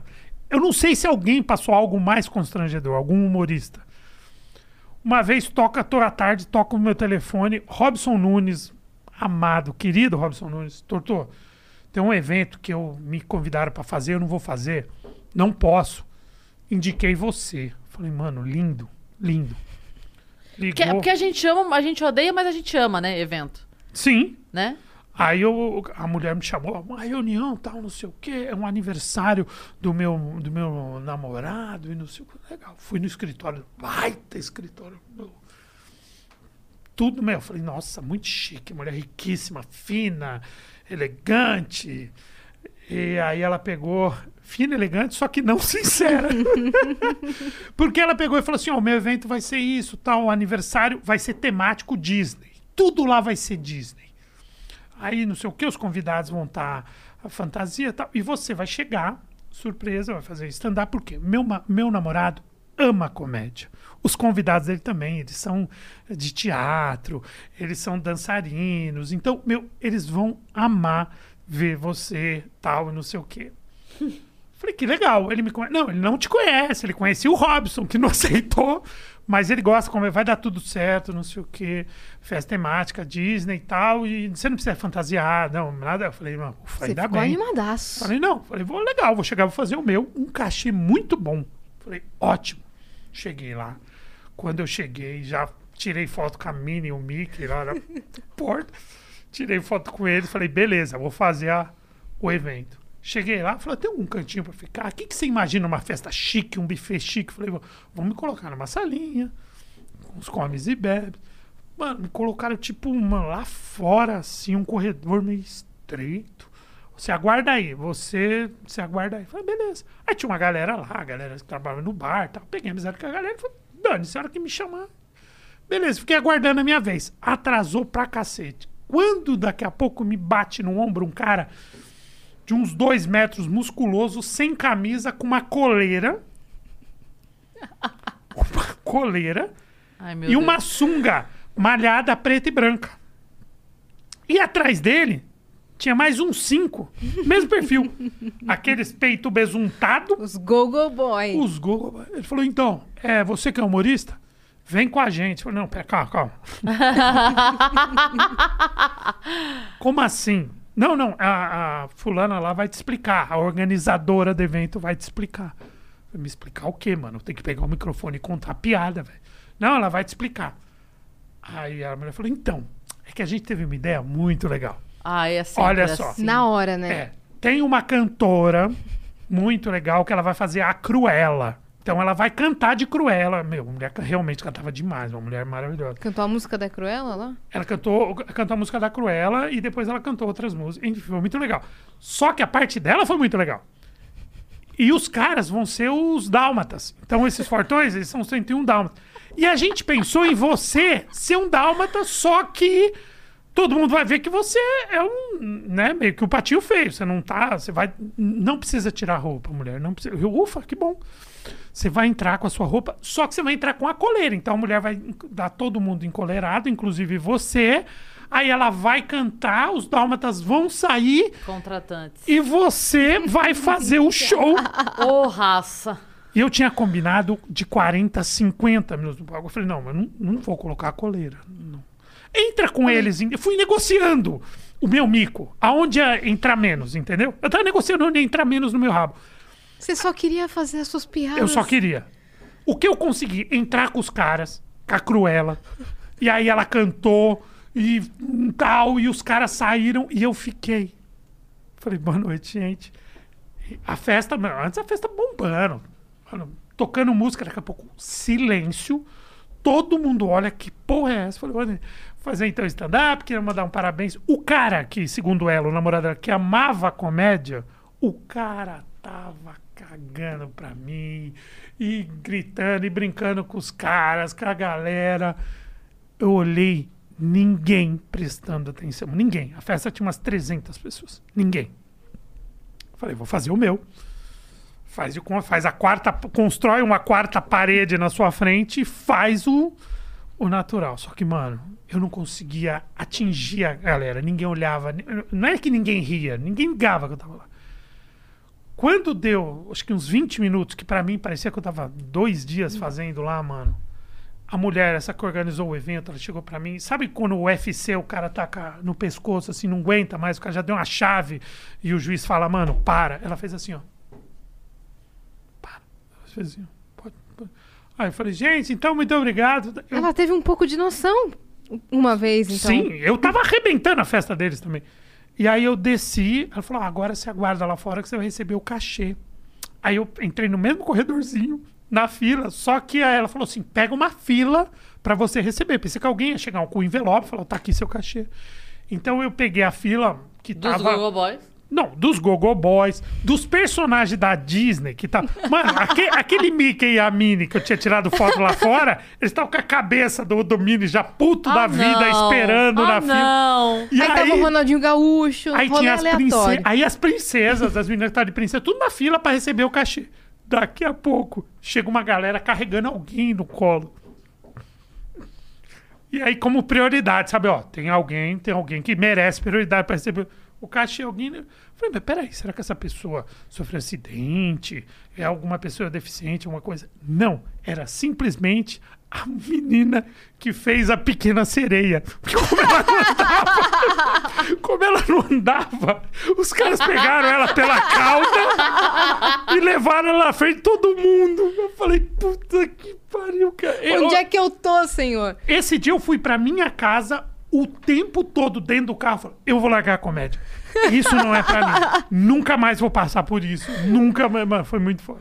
Que maravilhoso. nível Teve máximo. um evento, eu não sei se você tava, que eu sei que eu sei que tava o Cambota e eu acho que o Gus tava, que eles começaram a- eu não lembro quem era, eu não sei se você tava junto, que começaram a apresentar e aí pararam no meio também. Não deu nem tempo dos Cambota subir no palco. Que a pessoa ah, falou. eu tava. Não, os micos tá comigo. É, é, é, tava eu, o Gus. Como que. Conta direito essa Era história. eu. A gente foi fazendo uma concessionária de carro em Osasco. Eu, Gus e Cambota. Né? A gente, o, o Cambota fez parte do Comédia na Cara na outra formação. Na né? segunda? Quando, sa- é, quando saiu a Carol Zócoli, entrou Cambota. Uhum. Que na época ele não fazia comédia, o da Letícia tal, foi fazer com a gente. E aí, meu velho, o evento, o Gus, oh, que não sei o que e tal, chegou lá, esse cara aqui é o gerente aqui da concessionária, porra, oh, que legal ter vocês. Beleza, mano. Aí foi foda. Eu entrei, não, eu entrei, trave, trave, trave, Era ninguém- tipo de 15 a 20 cada um. É isso? é, mano, tinha o tempo. Não dá pra você falar, ah, mano, não tá rolando, vou sair fora. Ali, cara, aguentando, não rolando, rolando. Aí entrou o Cambota. Cara, o Cambota. Tanto que o Gus nem fez. O Gus não, foi, não precisou. O cara falou: Meu, não, tá bom. Já- já- O Cambota fez, também ninguém prestou atenção. Aí o Cambota comentando com a gente: Gente, tudo bem, foi ruim pra vocês. Vocês pagaram mico. Vai pagar mico com violão? Porque ele entrou e falou, gente, essa música aqui, que não sei o quê. E ninguém nada. E o Água. Cambota, blá, e ninguém nada. Vocês já ouviram falar do Pedro Letícia? Nada. E que não sei o quê? Nada. Mano, a pessoa, você conhece a pessoa, Destruindo. ela vai se destruindo, ela vai se desfazendo, assim. Mas tem vários, né? É, Evento, evento foi feito pra. Se a gente não passar vergonha, você não precisa ir bem. Exato. Se você não passar vergonha, você tá no lucro. É isso. Exato. Um dos últimos eventos que eu fiz como DJ antes da pandemia foi assim um dos primeiros eventos que me contrataram especificamente por eu ser eu, entendeu? Não era assim, ah, vai ter um aniversário, ela é DJ, ela vai tocar. Era, não, eu quero a DJ, Yasmin Sim. e a Cine. Fui fazer o evento, mano, cagaram total pra mim. Total. Mas era, pro comediante é pior é que era que... festa de adolescente. É, comediante é pior que tem a risada. É verdade. Se eu sou um músico ou um DJ, a galera não tá dançando e não sei o quê. Não, mas é horrível também. É horrível também a indiferença, mas o riso, a ausência de. Mano, a ausência de riso é. é- Eu não sei se tem Você algo mais nada, né? constrangedor. Eu Sim. não sei se tem algo mais constrangedor. Eu, eu falo assim que é, a comédia é a única manifestação artística que não termina nela. Porque assim, o cara pinta um quadro, ele pinta um quadro, o quadro terminou, ele passa o verniz no quadro, pá, pendurou. Você gostar ou não, foda-se, ele tá na casa dele dormindo, né? A pessoa grava uma música, lançou lá a música dela no Spotify, você vai ouvir na tua casa, dane-se. A piada não termina na piada. Se, eu- se você contar uma piada e não vier a risada depois, ela não acabou. Ela, não acabou. Ela E ninguém precisa ri. da risada. E ninguém ri por educação. Sim. Tá? Você pode. A, a sua mãe tá assistindo. Ela não vai rir por educação, porque a resposta é instantânea. A risada é instantânea. Eu não vou rir pra agradar. Você causa esse efeito. Então, Uhum. se não vier a risada, mano. Acabou. É. Mas É pensa muito. na minha situação, eu preparei aquela performance. Eu preparei o Sim, show pô. pensando exatamente no que Eu vou arregaçar. tipo, vou arregaçar. E, geralmente era assim, eu fervia a pista, eu sabia exatamente. Só que aquele dia era festa de adolescente e o que eu descobri que aconteceu depois? Eles tinham brigado. Entrado nessas, nessas brigas nada a ver de adolescente. Ai, porque fulano terminou com ciclana Sim. e eles estavam resolvendo essa big treta e cagaram totalmente pra minha performance. Eu me senti tão mal. Então, mas eu fiz o meu. Eu fiz É. completo. Só que aí eu fui pra casa e falei, nossa, mano, sou um lixo, né? Não é. A gente, mano, a gente DJ pensa em parar. E todo mundo. É, a gente Ninguém pensa em dançou, velho. Duas A gente- pessoas dançaram. Eu agradeci, obrigada. É, o, o dançar também, né? O dançar é, é um termômetro, né? É. É. então, mas era pra dançar. Quando eu sou DJ, eu quero que Sim. a pista Sim. venha- É, venha com tudo, mas não é. aconteceu. Mas É o famoso DJ Moisés, né? É. Que quando ele entra, abre o mar vermelho, assim, a pista É. fica vazia, o cara fica. oh, Sim, Deus. eu não sabia mais pra onde ir, velho. eu toquei de tudo. Eu já tava já em salsa, merengue, tá ligado? Testando todos os gêneros. Falei, nenhum, eu ganho essa pista. É, é Quase que eu comecei a falar, cadê os TikTokers? Aí, Agora, você falou de, é, da diferença da risada. Eu quero que você fale um pouco sobre o show que a gente fez de drive. Foi muito louco, porque assim, é muito tempo sem fazer show, né? Muito, muito tempo assim mesmo, né? A gente fez em agosto, então eu tava seis meses, nós, seis, seis meses. É. né? É, cinco, de cinco para seis cinco meses sem pisar meses. no palco. E aí, vamos fazer nesse tema drive-in. No fim de semana anterior à nossa estreia da Rádio Transamérica. Era um. é, vamos fazer. Aí chegou lá, eu tava nervoso, vi a Cris também. Eu não sabia o que ia acontecer, porque eu falei, porra, como é que funciona? Ninguém me explicou. O cara dá risada, ele buzina, é o farol que ele dá. Como é que é essa fita? Como é que é esse show É. de drive-in? E aí a gente tava morrendo de medo, né, Cris? A gente lembrando o texto que a gente não lembrava Ah, e a mais. gente não lembrava no próprio texto. Ah, era muito engraçado que isso. O que, que eu falava depois É. que eu falava isso? Ela perguntava o texto dela pra mim e eu a mesma coisa. Mas Cris, não sei. E a gente tentava. Mano, Por que que funcionava essa É. piada? E foi muito legal. E- Esse daí foi, Foi muito muito legal. legal. Foi? Foi muito, E foi muito legal. buzinavam e tudo mais? Cara, é, a gente meio que falou, gente, vamos combinar um código aqui, não existia, porque o, quem tava no carro também não tava acostumado, era É. novo pra, pra gente, pra eles. Mas foi legal, E eles voltei... sintonizavam numa frequência de rádio, né? Pra pegar o som. Isso. Esse dia eu voltei pra casa feliz. Não, foi muito legal. Voltei pra casa feliz. A, a gente é, fez junto no palco, lembra? A gente Ah, não é. ficou sozinho em momento algum. Isso a gente resolveu na hora de entrar no palco. Ah, você chama. Aí não sei se foi você que falou, eu que falou, vamos ficar junto full time, tipo, vamos um se proteger o outro, vamos, né? vamos, vamos a gente se proteger no palco. Porque daí você tem a resposta de pelo menos uma risada, né? Sim. Ele falava, eu dava risada, eu falava, ele dava Perfeito. risada. É. Pelo menos você tinha uma risadinha ali do lado É, pra dar mas, uma. Mas foi gostoso, foi legal.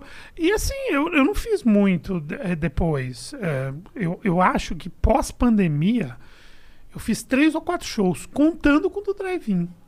Eu, eu tenho agora dia 14. Tô tentando voltar pro circuito, mas eu. é, é, eu acho que tá. Quer dizer, o, o circuito tá rolando, claro, todo mundo na sua é, no, no seu limite, dentro do, do- de protocolo e tudo. Mas eu tô curioso pra fazer show Você- de verdade. Você sempre foi um dos caras do meio que produziam. Sempre foi. Sim. Né? A gente, a gente sabe. Tive minhas noites. A gente sabe que tem ali é, um- uma galera dentro da comédia que é a galera que faz o show acontecer, né? E a- tem a galera que circula os shows. Sim. Então você sempre foi um desses caras que faz isso. Você ainda tem vontade de fazer isso? Você acha que você já tá de saco cheio? Como é que é? essa- Cara, eu não tô de saco cheio. É, eu não sei se eu ainda tenho. Eu não, eu não sei como é que tá o mercado.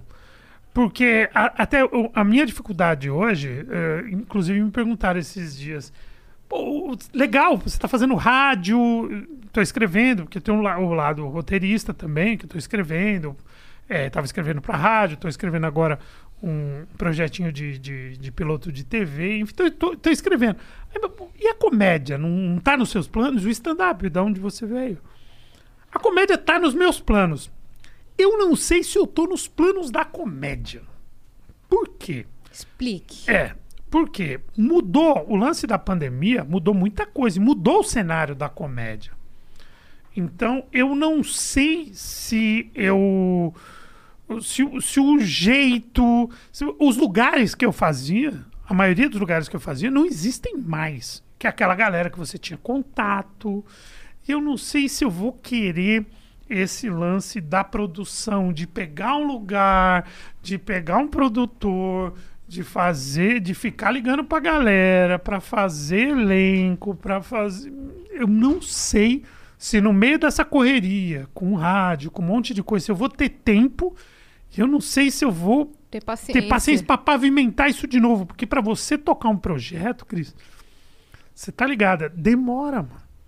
Demora pro projeto pegar. Se é uma casa que não, nunca teve comédia, é difícil pra casa entender, é difícil pro público dela Sim. entender, mano. E eu não sei se eu tenho. Primeiro, eu preciso entender eu é, no cenário atual do stand-up. Porque mudou, mudar. Eu não sou um cara da, da internet, eu não sou um cara que produzo é, conteúdos de vídeo. E eu sei que isso no mercado hoje é fundamental.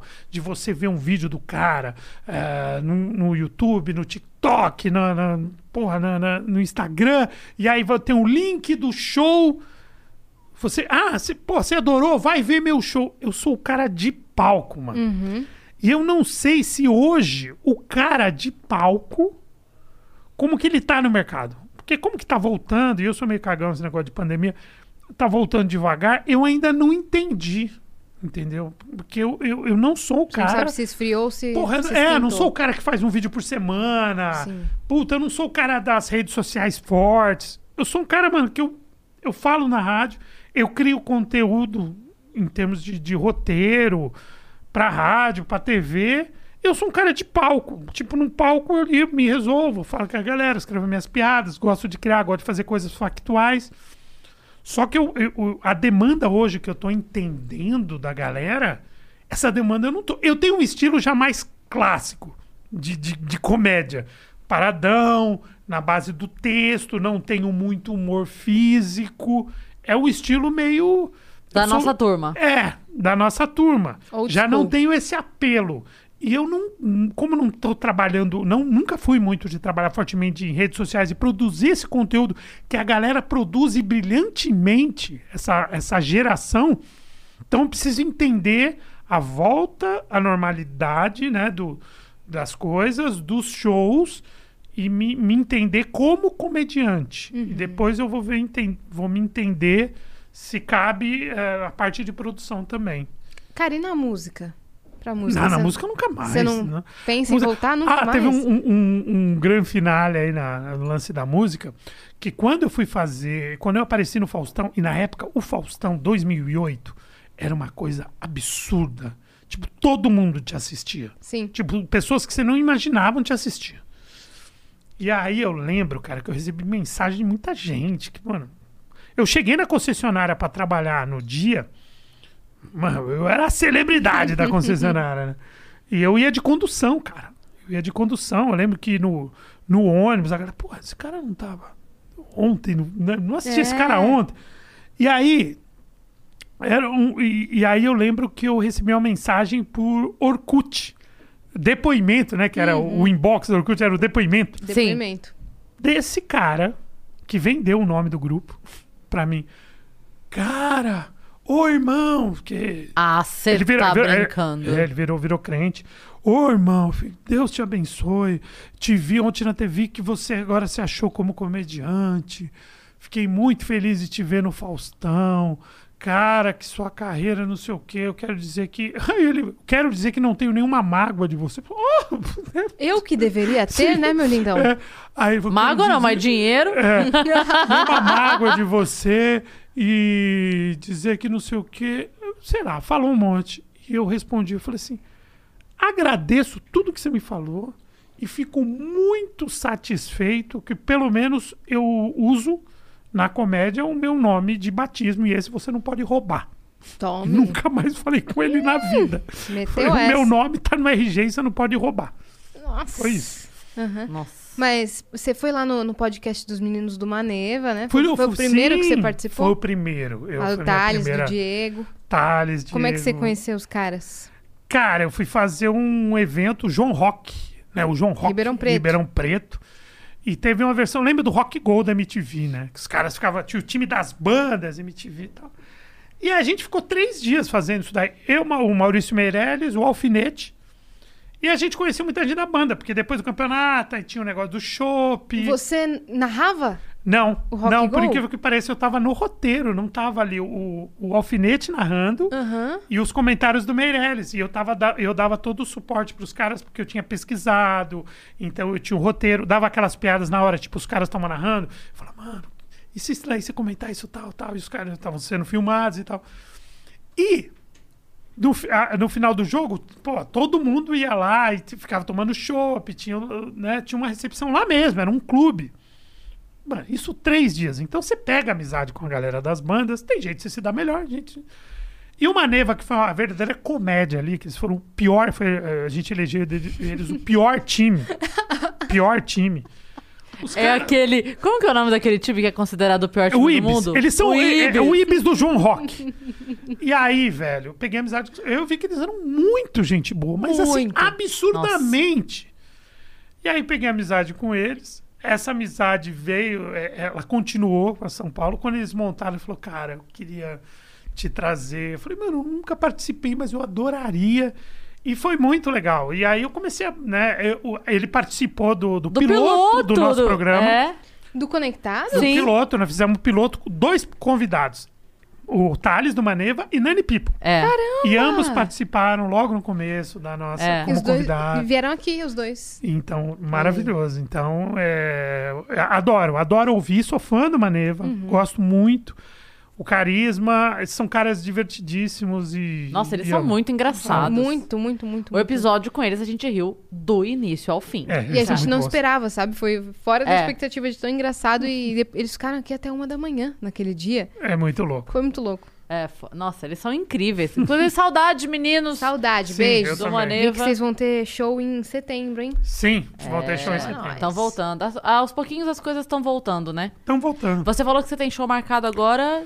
Eu tenho um show, cara, no dia 14, que o Digão, o Cáceres, né? O Rodrigo Cáceres me chamou pra fazer um projeto e falou: Cara, você tem a data tal? Eu falei: Eu tenho todas as datas. Eu não tenho a data ah, quando eu faço. contar o que o Gus fez com você. o Gus fez comigo, foi muito bom. É, eu falei: Eu tenho todas as datas porque eu só quando eu tenho algo na rádio. Porque eu não, eu, eu não tô fazendo show. Ele falou: E você não tá fazendo show por quê? Eu falei: porque você que tá me convidando. Eu não tenho, eu, eu, eu não tô no circuito de show. Então você tem dia tal? Falei, que dia? Sábado? Eu tenho. Então vamos fazer, marquei dia 14 de agosto. O Gus me mandou mensagem, eu tô no meio do programa, a gente tá no conectar no meio do programa, o Gus me manda mensagem. Cara, que que- era uma quinta-feira. O que, que você vai fazer é, sábado, sete da noite? Falei, mano, pera um pouquinho, acho que nada, mas. Aí fui ver se tinha jogo. Falei, peraí que eu já te respondo. Falei, cara, não tenho nada. Ah, Não, eu falei, por quê? Ele falou assim: não, é que tem um evento aqui, tal, e era um evento é, virtual, tal, e seria legal você participar, tô te indicando. Falei, porra, legal. Depois ele respondeu. Tem evento porra nenhuma, meu. Era só pra saber que tua agenda tá uma bosta mesmo. que é um comediante, um comediante em pleno sábado à noite, sem show pra fazer, você tá uma Que FDP, Falei, caralho, eu tô mano. no ar, porra! Você me atrapalhou pra falar isso. Pra isso. E como que surgiu o Conectados? O, o- foi convite? Como é que foi? Não, o Conectados, assim, eu, eu, eu, eu tava escrevendo eu, pra Jovem Pan, o, rolê de notícias, eu não tava no ar fazendo. E eu trabalhei com o diretor da, da Transamérica em outra rádio, na Mix. Ele era o diretor comercial da Mix. Nós não tínhamos um contato direto, mas era um cara que a gente via e tal. E ele, pô, ele achava o programa legal, achava que a gente era comprometido e tal. Eu e o Roman. E um dia ele chamou o Roman para tomar um café. O Roman tinha acabado de, de saber que sairia da Bandeirantes. Ele estava na Rádio Bandeirantes. Pô, vem tomar um café. O Roman Quem foi. é? O Fábio. Ah, o Fábio, Fábio. Fábio, Fábio- Faria, o nosso diretor-geral. E aí ele foi, o Roman foi. E um dia o Roman falou, ô Torto, sabe o Fabião, porra, da Mix? Sabe que agora ele tá na superintendência da Transamérica? Eu falei, sei. Então, pô, ele te chamou o que, que você tá fazendo? Eu falei, cara, eu, eu fiquei quatro meses no interior de Minas, fugindo da Covid, eu, minha mulher e minha filha. Fiquei quatro meses na casa dos pais dela, numa cidade de 11 mil habitantes, numa Arceburgo. Eu tava na roça, literalmente. Aí ele me ligou e falou assim, velho, você não quer ir falar com o Fábio, tomar um café? Eu falei, três horas e meia de São Paulo. Eu falei, vou. Mandei mensagem pra ele, pô, tal dia, tal. Fui lá. A gente conversou, não falou nada. No final, quando eu tô levantando, você tem algum, você teria um projeto de algum programa pra rádio? Porque, o Romero não tinha pedido um projeto. Ele bateu o papo, quebrou o gelo, vamos ver se a gente faz alguma coisa. Aí ele falou, você teria algum projeto? E eu tinha um negócio em mente já há uns, uns dois anos, cara, que era assim. Eu tava vendo que os programas jornalísticos, eles estão vindo com muito ódio. E, e virou no- moda esse negócio de debate. Ah, você pega alguém de direita, alguém de esquerda, alguém disso, alguém daquilo, e eles se debatem e a galera vibra Sim. com aquilo e é maravilhoso. Aí o, um lado acha que o seu saiu melhor, o outro lado acha que o outro saiu melhor, e aí quem ganhou o debate. Ninguém ganha. Não tem Ninguém conclusão ganha. de bosta nenhuma. É. Ninguém tem uma resposta de nada concreta. Porque ninguém muda a sua cabeça com esses debates. Sim. Isso daí é uma batalha, uma batalha Entretenimento, num ringue né? que as pessoas vão ver o sangue sair e falar, ó, que legal. Nunca vi alguém se convencer com um argumento de outro. Porque geralmente você chega- chama pessoas mais radicais. E também esses noticiários eh, popular, popularescos, né? Policiais. Então, tudo que eu ligava no rádio, tudo que eu ligava na TV, principalmente rádio, eu via muito ódio. Porra. Eu falava, mano, será que não dá pra fazer um programa que você dá notícia? Que a galera. que você não fica alienado. Porque não adianta também você ter um programa hoje que muita coisa acontece no mundo todo tempo. É legal você se desligar. Mas é legal também você se informar o que, que tá rolando. Então você fica duas horas ali meio aliena. Ah, o mundo. Vamos viver agora. Você vai entrar no mundo fantástico mundo de Bob. Você não vai saber o que está acontecendo no mundo. Então eu queria uma coisa nem outra. Eu queria um, um, um programinha. Eu pensava num programa que tivesse conteúdo, que fosse um programa atual, com uma linguagem atual, e também que tivesse saber o que está acontecendo. Só que uma maneira mais leve, que você pudesse se divertir também. notícias mais sérias, mas também meme, É. né? O que tá rolando quente no dia, na Isso. internet. E eu comentei na rádio uma vez que eu tava e, e- aí falaram. Ah, cagaram. Ah, tá, cagaram. Tá bom. E eu guardei isso. E aí o Roman foi lá, falou com falei, cara, eu tava... Aí eu falei, meu, eu quero falar com você. E aí por WhatsApp, porra, eu pensei em, pá, assim, puta, legal, quatro integrantes, porra, não sei o quê. Aí o Roman pegou, porra, seria legal se chamasse uma, uma mulher pra participar, ia ser muito legal, porque ia ter visões. Eu falei assim, sim, eu já pensei em alguém. Falei- Ele falou, quem? Eu falei, Cris Paiva. Ele, porra, não conheço. Vê os vídeos dela, ela já participou de programas assim e tal, mas vê vídeo de comédia. Porque a Cris, eu sempre via a Cris participando. E na época eu tava no Jovem Pan e ela também eh, participava lá. E eu via ela muito com esse DNA do rádio. O jeito de falar, o jeito de se comunicar, opiniões fortes. Eu falava, mano, ela é muito a cara da rádio. Eu, eu achava, tipo assim, caraca, por que, que a Cris não tá fazendo rádio? Só que eu nunca conversei com ela sobre isso. Você gosta de rádio? Você faria rádio? Aí quando o Roman falou, porra, vi, gostei. Gostei. Aí ele me indicou o Bahia, fui pesquisar do Bahia, ele foi pesquisar da Cris. Ah, a Cris não tá sabendo, o Bahia não tá sabendo, eu já tinha voltado pra minha roça. E aí ah, fui falar com a Cris. Aí ele falou, puta, achei, cara, meu, sensacional essa menina, não sei o quê. Fui falar com a Cris. Quando eu falei, ah, Cris, puta, eu adoro o rádio, cara. Eu adoro rádio, adoro. Então, só que assim, né, vamos fazer um piloto pra ver se dá certo, que não sei o quê. Aí teve a reunião, se re- a gente se reuniu na casa do Romã, fizemos pra variar, né? Fizemos um piloto, dois pilotos, pra ajeitar. Só que desde o começo foi uma sintonia legal. E o Conectados de hoje não tem nada a ver com os Nada. pilotos. Inclusive, a- anteontem eu achei uma coisa, fiquei de levar na rádio, até esqueci. Amanhã eu vou levar. Eu achei os papéis dos primeiros pilotos. Que maravilhoso. As nossas anotações, as primeiras notícias, Conexão Transamérica era o nome do programa. E aí tava lá, Conexão Transamérica, piloto 1, as notícias que a gente tinha separado. É, Era pra ser de manhã, lembra? Isso. Era 10, 10, 9 da manhã? Era das 9 às 11, acho. Das a primeira às- ideia. Aí entrou o lance da CNN e tal, mudou o horário. Mas Cara, vocês pegaram um tudo- horário bom, né? Nó- Nós pegamos. é, De duas às quatro. A gente pegou, não é um horário de pico, mas é um horário legal. O público que tá ouvindo é um público legal. A gente sente muito pelas mensagens. Eu É acho fiel. que eu acho Sim. que o, o- legal desse horário é que eu sei, o horário do almoço é super concorrido, o horário, não é horário de pico como o Torto disse, mas é um horário que a galera assim, quem tá no trabalho, seja home office ou quem tá realmente no escritório, o pós-almoço é um horário de relaxamento. Então eu imagino assim, a pessoa chega de manhã na mesa, pepino até aqui.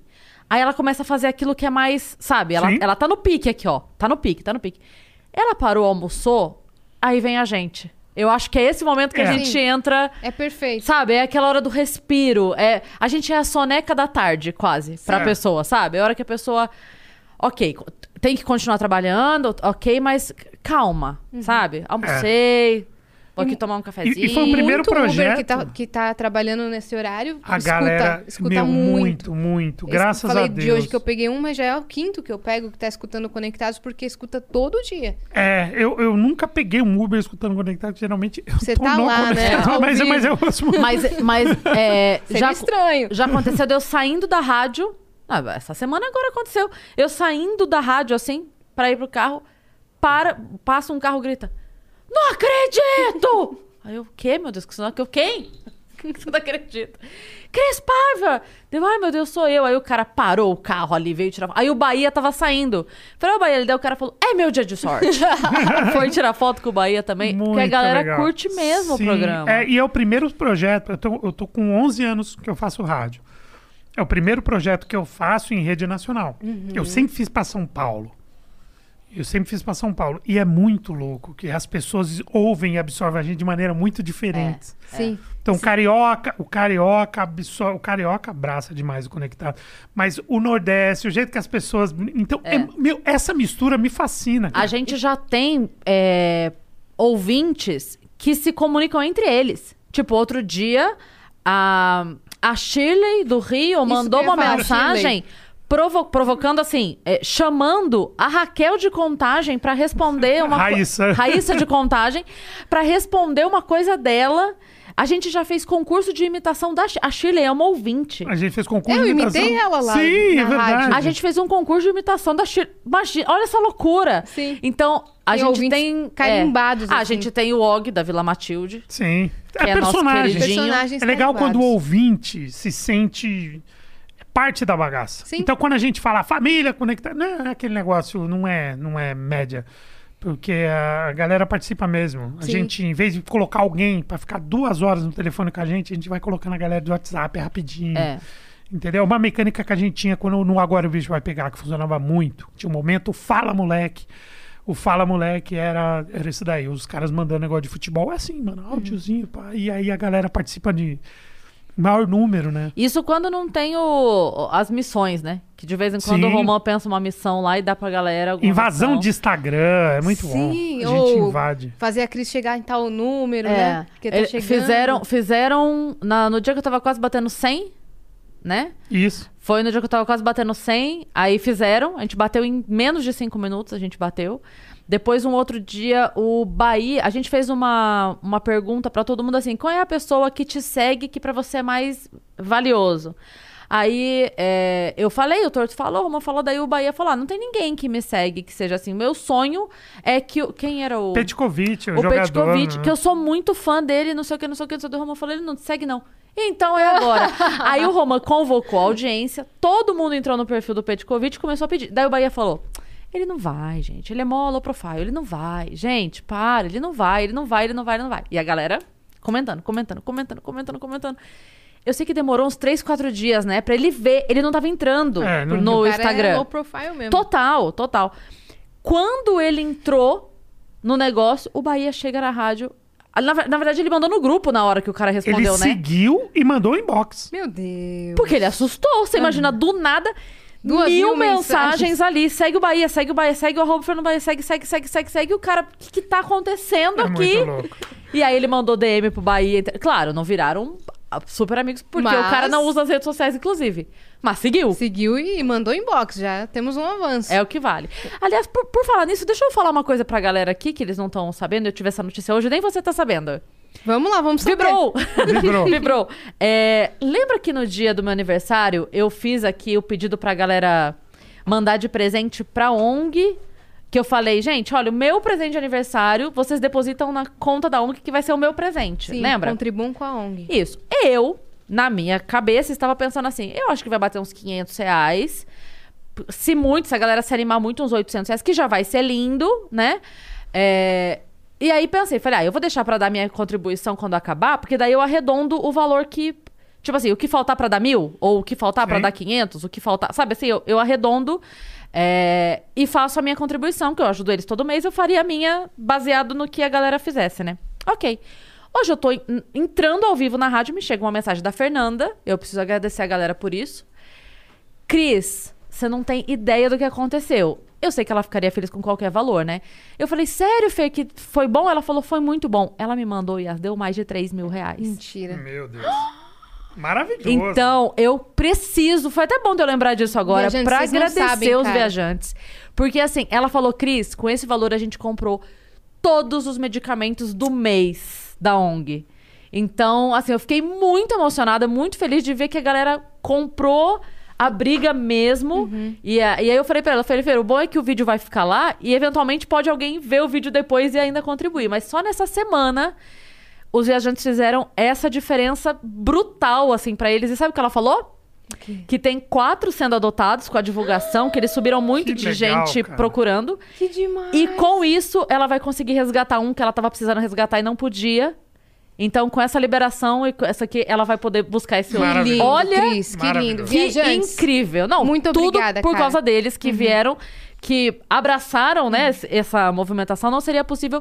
Cada cinco reais que mandaram, gente, faz toda a diferença. Não, não minimize a tua doação pensando, ah, mas a minha foi só cinco, a minha foi só dez. Não minimize tua doação, porque senão não teria chegado no Sim, valor de que grão chegou. em grão. É Nossa isso. senhora, vocês fizeram a diferença incrível, total. né? Obrigada por estarem aqui e sempre Eu engajarem nas precisava nossas falar, tinha até esquecido. ideias. Torto, você tá assistindo as Olimpíadas? Tá acompanhando? Tô- é, tô- essa olheira é por causa disso. Essa olheira é por causa disso. Mano, a Eu Oli- ri porque ele tá com um quadro das Olimpíadas. Ah, você tá com quadro? Na rádio também? É, a gente fala, a gente fala dos resultados e tal. É um misto de sensação a Olimpíada, né? E a Mas Globo. tá demais esse ano, nossa. Mano, tá, tá bom pra gente. Tá hypadíssimo. E, e a Globo colocou um, um slogan, né? Como que é fazendo de melhor? Como que é? Desperta o melhor do Brasil, desperta o melhor do Desperta o brasileiro. melhor- Você, é, des- despertando o melhor do brasileiro.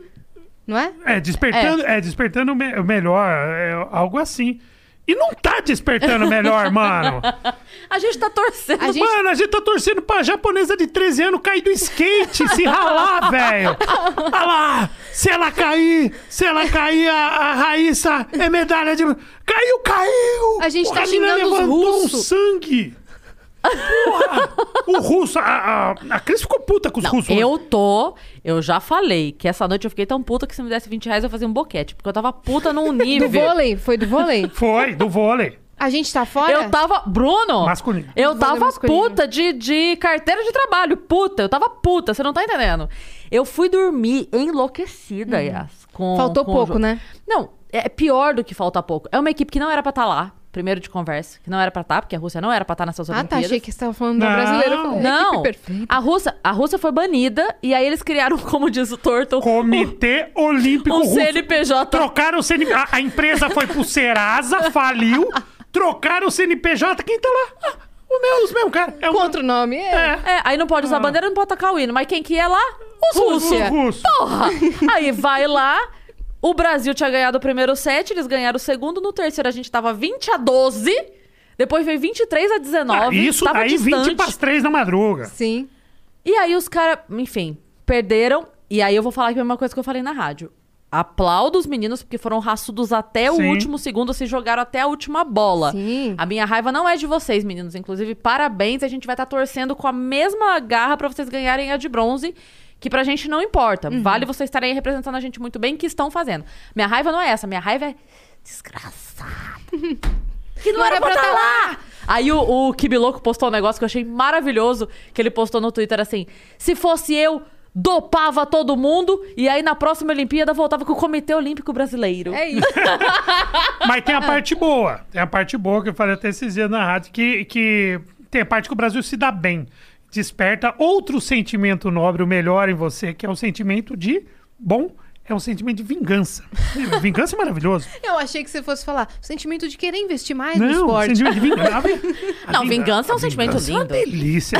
Gente, eu não sei se a vingança é um prato que se come frio, mas ele pode ter em qualquer temperatura, que é uma delícia. Então vou comer. Por quê? Você vê, o, o Brasil estava disputando na vela. As meninas, a, a- a Grael lá e a, a dupla lá, elas ganharam a medalha de ouro. Sim. E você vê atrás dela a dupla de Portugal. Fala, a gente tirou o ouro de Portugal num barco à vela. Quer dizer, passou 500 anos, só faltavam essas meninas serem índias. Porra, aí eu ia... Você tá entendendo? Aí é, o jogo virou. Faltava, na hora que elas ganhassem a medalha de ouro, dar um espelhinho pra. Exatamente. É, Os Estados Unidos na- atrás da, da China, né? Os Estados Unidos ele tá fazendo lance fake. Vou denunciar os Estados Unidos aqui. Ah, Tá expõe- fazendo o quê? Uma Unidos. coisa fake. Os Estados Ah. Unidos está manipulando os números. Por Ah. quê? O quadro de medalhas tem uma prioridade. A medalha de ouro tem mais Sim. valor. Então você Sim. pode ter 100 medalhas. Se você tiver uma de ouro e 99 entre prata e bronze, você vai lá para baixo, irmão. Então, que os Estados Unidos está divulgando que eles estão em primeiro lugar, porque eles estão na frente no número de medalhas. Sim, eles estão mesmo. Só que a China, até onde eu vi, tinha sete de ouro a mais. Entendeu? E Então o eles não estão em primeiro, É, primeiro. mano, a China, a gente, velho, os caras ganham tudo. E, e aí muita gente xinga a China, eu até falo. Não, o Japão não? Que tá Ah. ganhando tudo? Não, o, o Japão tá. O, Japão tá metendo a mão na juizada. Ontem o moleque. De novo. Tem que chamar o VAR no skate, velho. O moleque de novo, o Luizinho, pô, perdeu o bronze também. Os caras estão metendo a mão. Os caras do skate estão arregaçando. As meninas do skate Não, arregaçaram. maravilhoso. Eu nunca vi o Brasil parar por uma competição de skate. É, skate- inclusive, Letícia Bufone, queremos você queremos aqui. você Mano. aqui. Raíssa Leal, queremos, Queremos você, você aqui. Exatamente. E é o- Pamela, queremos você aqui. Maravilhosa. E é o que eu falo, que eu brinco, né? Eu falo que a, a, a China ela é responsável por três invenções, quatro invenções. Quatro invenções a China é responsável que mudaram a história da humanidade. Hum. A pólvora, a bússola, a Covid-19 e o destravamento do PlayStation.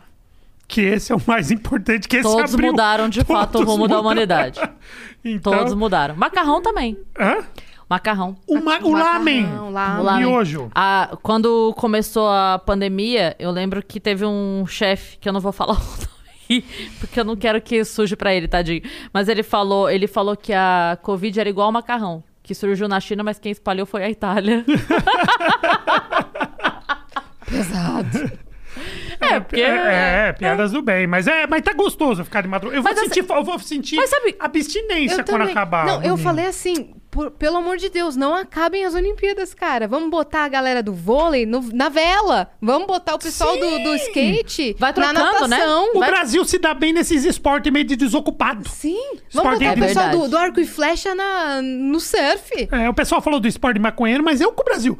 Surf, skate, mano, si- sinuca e truco virar modalidade olímpica, a gente passa a China. Acabou, O filho. quê? Truco, moda- Nossa, truco tamo modalidade voando. Maria coloca, Velha. Coloca meme. Sinuca com bola branca, sinuca com quatro, ve- cinco vermelhas, cinco azul. Sim. Meme, mano, o Não, Brasil se vai- tivesse, tivesse campeonato de meme, Brasil, ganhava primeiro lugar, demais. tudo. Mano, Você Em tá doido. tudo. Bolinha de gude, peteca. tem tudo. Sim. Tudo. Peteca tem. Existe uma peteca, misturaram a peteca com é, tênis. A peteca com tênis, chama badminton.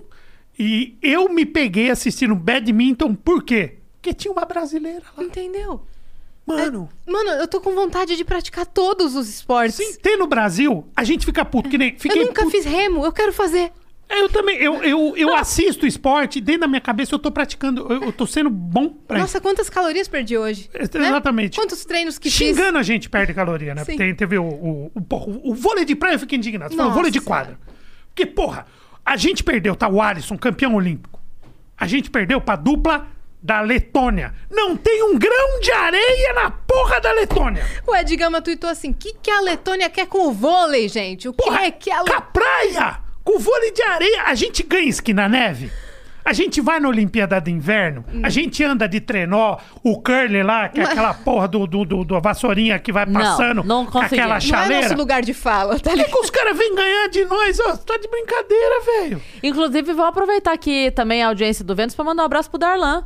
O, do, o cara do arremesso de Mano. peso. Nossa, você viu o ficou- treino onde sim, ele treinava? e Sim, tudo treinava mais? no terreno baldio.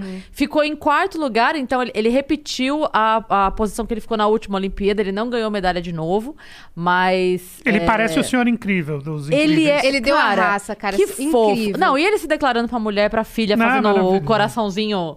é, eu não sei como é que faz direito o coraçãozinho que eles fazem assim. Assim? É, não. Isso é coração ou é um mini hang loose? Não, eles fazem o coração, eu não sei Ah, como não é que sei é. Ele também. fez lá pra, pra filha dele. E foi a coisa mais linda. Ele não ganhou, infelizmente, nenhuma medalha, mas a gente tá muito orgulhoso da, Isso a gente da merece trajetória medalha. dele. Sim. O lance do brasileiro não ter. ó, o Ítalo surfava na prancha de isopor. A outra menina treinava na escola, a, a, a Rebeca. A Rebeca. Treinava na. Agora, eh, eh, você tem uma ideia como o brasileiro é um cara destinado, um cara que vai em busca do objetivo. Eu falava que é tão, é tão assim, né? Que, o, que nós tivemos um campeão mundial de surf com o apelido de Mineirinho. Se ele é mineirinho, ele treinava onde, surf? É a mesma coisa da. da... Não é, pô? Ah, que você falou agora do país? Me subiu o nome? A Letônia? A Letônia. Sim. É a mesma coisa, o Mineirinho É, ganhar. maluco. Mesma coisa. Exatamente E isso. como é o nome da menina que tá na- no box, que foi pra final? Be- Beatriz. Que foi Beatriz, que acho foi ao mesmo Beatriz tempo do Ferreira. vôlei ontem, né? Tipo, Foi. a gente feliz de um lado, puto do outro, que não deu nem tempo de comemorar com a menina, coitada. Não, eu imaginava a cara da menina que tá lutando com ela que fosse os russos. Oh, mas Eu tava descontando um no outro e não faz nem sentido. E, a Globo achando que tá despertando o melhor de mim. E a, tá despertando o pior, mas tô adorando. e a Não mulher que acaba não, lutou, cara. a, é, a mulher que lutou com ela, com a Bia, Ah. é Bianca, né? Be- Sim. Beatriz? É, É Bianca- Beatriz. Bia. Beatriz. Beatriz. A Bia. Beat- Beatriz. É, a hora que, assim que acabou a luta, ela começou a chorar. E aí a Má do lado ficou. Ai, tadinha, não sei o quê. Porque, óbvio que a gente tá torcendo pro Brasil sempre, né? Sempre. Só que a outra era a última Olimpíada dela. Era, ela tá no limite de idade. Ela não pode mais competir. Mas o então era a última. assim. E aí a Má. Ah, isso que eu falei, não. Fico muito triste, que era a última chance dela, mas. Mas ganhamos, So. O que, que Ô, precisa vôlei pra feminino chegar? tá na final? O vôlei feminino tá na semifinal, amanhã, na nove da manhã, contra a Coreia. Tá maluco, eu Aí a gente, o brasileiro, como ele torce? O que, que a gente precisa fazer? Porque a gente quer entender dos esportes, imagina como é. Ele fica quatro anos sem saber que o esporte existe. Sim. O skate, nossa, você precisa ver como eu tava É, entendida. nossa, é. Vendo a manobra, elas free Flap, strams, flip, free flap, flops, as xere- as xerecadas, agora tem as xerecada no xerecadas. campeonato. Eu, assim, no campeonato. Exatamente. Mereceu ganhar pontos aí. Aí falou: o que, que o brasileiro precisa para ganhar medalha? Precisa o seguinte: o italiano, o japonês, a japonesa, ela vai ter que ir. Quando ela subir, ela não pode completar a prova, ela tem que cair e quebrar um braço e uma perna. Se ela conseguir quebrar um braço e uma perna, o Brasil pega a medalha. Mano, a gente torce pra aquilo acontecer, Por que, que a velho. gente tá fazendo isso, cara? Por que, que a gente tá A assim? gente torce pra isso. Então, velho. vôlei feminino semifinal amanhã. É. É, é, contra a Coreia. Ô, o que que rolou que tava Rica Perrone nos assuntos mais comentados ontem, porque falaram que ele tava com a, com a Rosa Maria do Não, não é vôlei? que ele tava. É que assim, a- ele tem uma paixão platônica pela Rosa Maria desde sempre. E ele marca ela nas publicações. E Não importa se ele tá namorando, solteiro, não importa. É uma, é uma brincadeira eterna Sim. dele, que ele fala que ela é o amor platônico dele. Então ele marca Rosa Maria, não sei o que. E ela tava jogando, né? E aí começaram a marcar Aliás, ele. jogou aí, muito, aí muito, meu alguém Deus do vinha. Aí a galera começava a provocar ele. Tipo, Rica, você tá namorando, sai daqui dele. Cala a boca, não mexe com ela não, ou seu fura-olho. E aí começou essa, essa brincadeira eterna do Rica ser o, o eterno apaixonado da Rosa Maria. entendeu? Sim, falaram, Rosa Maria está namorando Rica Perrone. Todo mundo começou a falar isso. Eu falei, "Mas como assim? Ele foi lá outro dia, não era isso. Não, era, não era essa pessoa. é, ele falou que namorava outra pessoa. Ele tá com a Rosa Maria agora? É. Perdi a fofoca, mas É. as Olimpíadas estão, nossa senhora, estão movendo, mov- movimentando muito a internet. E acho que se tivesse mais investimento, né, no esporte, a gente pegaria mais ouro ainda. É, o Alisson, do, do, do vôlei de praia, ele falou uma parada muito legal. Porque eles perderam pra Letônia e tal, não sei o quê. E os- as quatro duplas brasileiras de vôlei de praia, isso nunca aconteceu. Não chegaram à disputa de medalha. As quatro. As duas masculinas e duas femininas. Nunca aconteceu. A gente meu, ganhava duas masculinas e uma feminina, ou vice-versa. Meu, a primeira vez que o vôlei de praia teve na Olimpíada, o Brasil ganhou a prata e o ouro. A final foi brasileira. Ele falou: não dá pra cobrar a gente pelo seguinte, tudo bem, tal, eles foram melhores e tal. Só que antes nós tínhamos, ele falou, 24 campeonatos do circuito e a gente jogava, porque você tem que ter um intercâmbio, você tem que jogar. Pro cara da Letônia, pra você conhecer o cara, você tem que jogar contra o cara, não na Olimpíada, você tem que disputar vários torneios, tem que conhecer a dupla. Sim.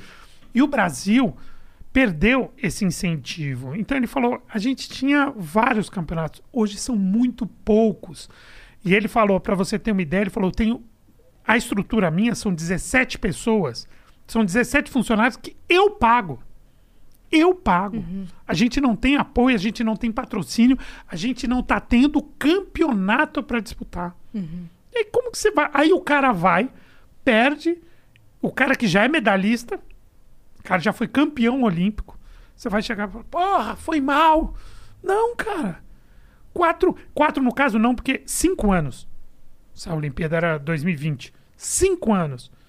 Demora cinco anos para você ver o cara jogar. Sim. Entendeu? E o cara não, não tem apoio é, governamental, não tem apoio de iniciativa privada. Incentivo a, zero. a confederação não, não, é, não cria mais campeonatos, eles não viajam. Se eles quiserem viajar, porra, os caras têm que pagar. Espaço de É. treino não tem, né? Por isso que eu achei do caralho, e já falei isso aqui, já falei na rádio também. O negócio que o Rica tá movimentando na internet pra todo mundo seguir os esportistas. Isso Sim. é Tipo, bom.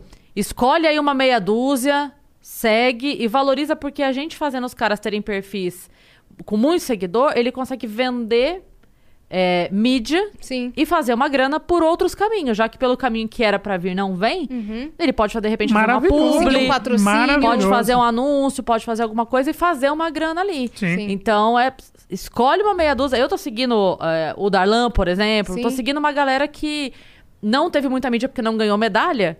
Então, eu estou seguindo pra dar essa força da galera. Porra, Uhum. de repente fecha uma publi aí, né, Brasil? Ah. Mas nesse lance do, do arremesso, vocês viram que o medalhista de ouro tinha uma arena sensacional pra treinar. Eu- Ah, eu- os caras têm, Não, velho. claro. Nada, nada é à toa. O cara tinha estrutura pra caramba, velho. E aí postaram um vídeo do, do Darlan, sei lá, no terreno, treinando. Terreno baldio. No terreno baldio, treinando. Eu Fiquei, mano, e olha onde o cara chegou, tá ligado? É. Imagina se tivesse um pouco mais de incentivo de- e de investimento. Foi o que a Karen Jones estavam falando também ontem. É, sim, sim. Ah, mano, mudando um pouco de assunto, você tá falando do Gus, que o Gus me trollou. Eu lembrei de uma trollada que o Gus levou e eu levei junto também. Que Ai, tem Deus. duas pessoas. tem duas pessoas super conhecidas e queridas. Que, que aconteceu o seguinte: na época da MTV, MTV ia lançar um programa. Tinha, tinha um programa, o quinta categoria, com os caras dos Barbichas. Os caras do Barbicha saíram, foram pra Band. Lembra disso? Tá, é tudo improviso. E aí a, a MTV quis fazer um programa de improviso, quis continuar o programa de improviso, quinta categoria. Sim. Beleza. Acho que era o Mion que apresentava. não sei o quê. Aí fizeram o elenco. O, o Paulinho Serra, os desnecessários, Paulinho Serra Tata Werneck. e o. né, então, era a, a princípio o Paulinho Serra e o, o Capela, né? E pediram uma indicação. O Paulinho conhecia a Tatá, que ela fazia negócio de improviso no Rio, teatro, não sei o quê. Aí, beleza. Aí o Paulinho Serra me chamou, chamou eu e o Gus pra gente fazer um. O piloto e um treinamento com eles de, de, de improviso. Falei, beleza. Ficamos na padaria real ali, na grande padaria do lado da, da, da, da MTV, esperando. Eu não sabia quem era a Tatá, não sabia como ela era, eu não sabia nada. O Gus também, a gente não fazia, ninguém fazia ideia. Ninguém fazia ideia. E aí o Capela falou, mano, vou chegar em cima da hora tal. E a Tatá, tô chegando, tô chegando, tá, tá bom. Aí sentamos na padaria, a gente começou a conversar, comer alguma coisa. Eu, Paulinho, Serra e Gus. Aí daqui a pouco me chega a Tatá, desse tamanho, né? a Tatá que todo mundo conhece. Olhou e falou, ô Paulinho, e a galera que vem sacar a gente e tal, não sei o que. Falou, ah, tá aqui, porra. Torturelli, me chama Torturelli. Torturelli e o Gus. A Tatá olhou, não falou oi. Fez assim, balançou a cabeça. Porra, meu. Esperava que você falou uns caras iam treinar com a gente improviso. este- Esperava os caras do, do Barbichas, os caras mais conhecidos, os caras, né? Não conheço eles. Nisso daí o Gus levantou e falou: Bom, se a gente não, não tá agradando, da minha parte eu tô indo embora, né? Eu vim aqui pra ajudar. Mano. Aí o Gus tava em pé, eu tava sentado, ela tava aqui, ela deu um tapa no meu e falou. Aquele jeito da... Sacanagem, gente. Vamos aí, não sei o quê. Pô, Ela, meu, ela entrou séria, ela deu uma comida no Paulinho, tipo, o que, que esses caras estão fazendo aqui? O Gus já indo pagar a conta, pegou a comanda. Ela, não, Ela sacanagem, já tava mano. treinando pro Trolla lá. O primeiro oi dela foi uma trollada. E a gente foi fazer, e eu vi que ela era um absurdo.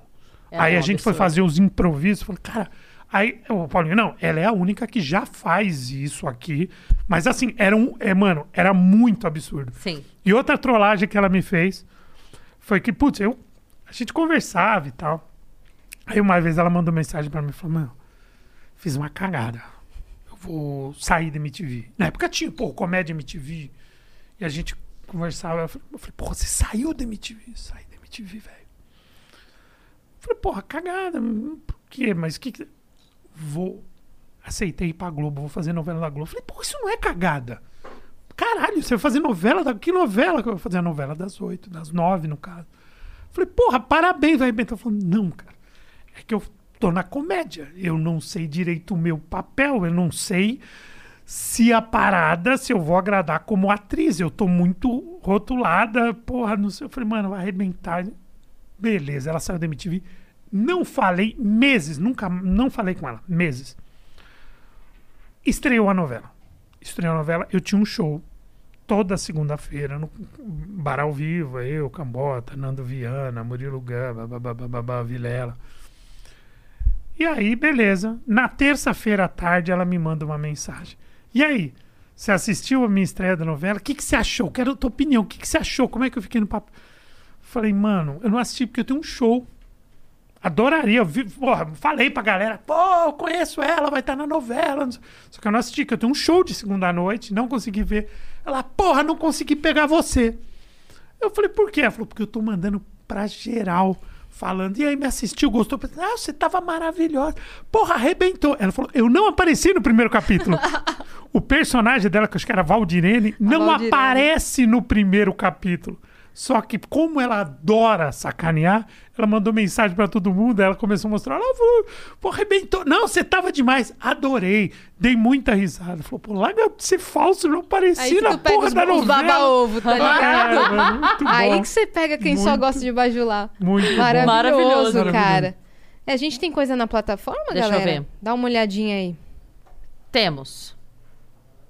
Vamos ver. O Marcos Júnior.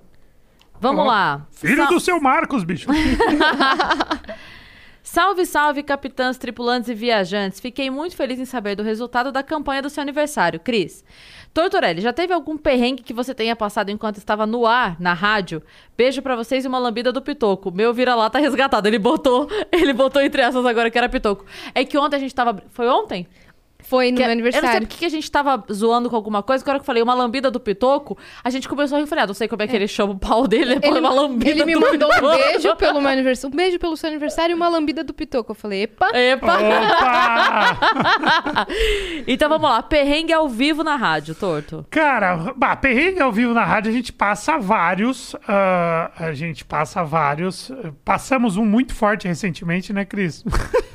De qual? A entrevista Ah, nossa com o Marcelo sim. Novas, que ele- o Marcelo Novas vai falando um monte de absurdo que a gente não concordava em nada, mas, enfim, aqui é o convidado que você, porra, não sei o quê, falando de, enfim, uma postura negacionista, mas isso não foi engraçado, foi um perrengue. De verdade. De isso. verdade. Agora, teve um que foi foda, que não, eu tava participando do programa. Não foi comigo, foi com um colega de, de programa que participava, do outro programa que eu fazia na Transamérica, chamava Galera Gol. Porpetone. Vocês conhecem o Porpetone, Sim. do SBT e tal. Porpetone, o cara sempre foi muito desligado. Sempre... Aí a gente foi entrevistar o Márcio Santos, que era o zagueiro, campeão mundial com o Romário, em 94. Ele foi campeão mundial com o Romário e tal o tetracampeão, e ele foi no programa. Ele já era ex-jogador, foi no programa, entrevistar, pô, um cara que jogou na Europa, o cara campeão do mundo, tal, tô entrevistando. Aí o Porpeta, aquele jeito, né, meio, já chegou atrasado, já. aí o apresentador Tomás Rafael falou assim, "Pe- tem alguma pergunta para fazer? Tem, tem uma pergunta. Quero saber para você, como que um cara que treina, que é profissional, que só faz isso na vida, um cara chega numa final de Copa do Mundo e me perde um pênalti. Como que isso acontece? Detalhe, tudo isso aconteceu com o Márcio Santos. Porque quando o Brasil ganhou da Itália naquele pênalti que o Baggio chutou pra fora, o é tetra, é tetra, quem não era nascido conhece o meme. Nessa disputa de pênalti, o Márcio Santos perdeu o pênalti. Quando o Porpetone falou isso, mano, aquele clima tipo, puta que pariu. E aí, o cara falou: Meu, isso acontece, a gente treina, mas do outro lado tem um, um outro time, tem um goleiro. Que também o- treina. Aí o Porpeta não entendeu o clima. Eu falou, mas peraí, você não bateu? Ele falou, eu bati e perdi. Aí ele falou, peraí, mas você não é o Aldair, que é o cara que fazia a dupla de zaga com ele? Ele falou, não, eu sou o Márcio Santos. Aí ele falou, ah! Aí ele falou assim, não, eu, tô- eu sei que você não é. Eu tô brincando, só, só te testei pra saber se você sabia quem era você, enfim. Mas, tipo, ele pensou que, era o. Aldair, que não bateu. Era o Márcio Santos que tinha batido, tinha perdido. Ele tinha perguntado do outro cara e era, aconteceu com ele mesmo. Uhum, então foi, Mano, foi uma no peito, só que foi, foi super caralho, não intencional. Perguntou isso. Nossa, velho. Ah, mas acontece direto. Perrengue, perrengue, rádio muito. É, ao, ao vivo, né? Não tem Tá como. ao né? vivo, Ao vivo velho. sempre vai dar alguma merda. Ao vivo, é. Eu tinha, tinha um outro cara que fazia o, o programa Agora o Bicho Vai Pegar, que era eu, o Guipa, o Roman, na O Mix. Guipa. O Guipa. Então, o que aconteceu, mano? A gente já, a gente brigava muito, porque a gente pensa completamente diferente sobre vários assuntos. E ele é muito incisivo. Ele é muito bom, só que ele é muito incisivo.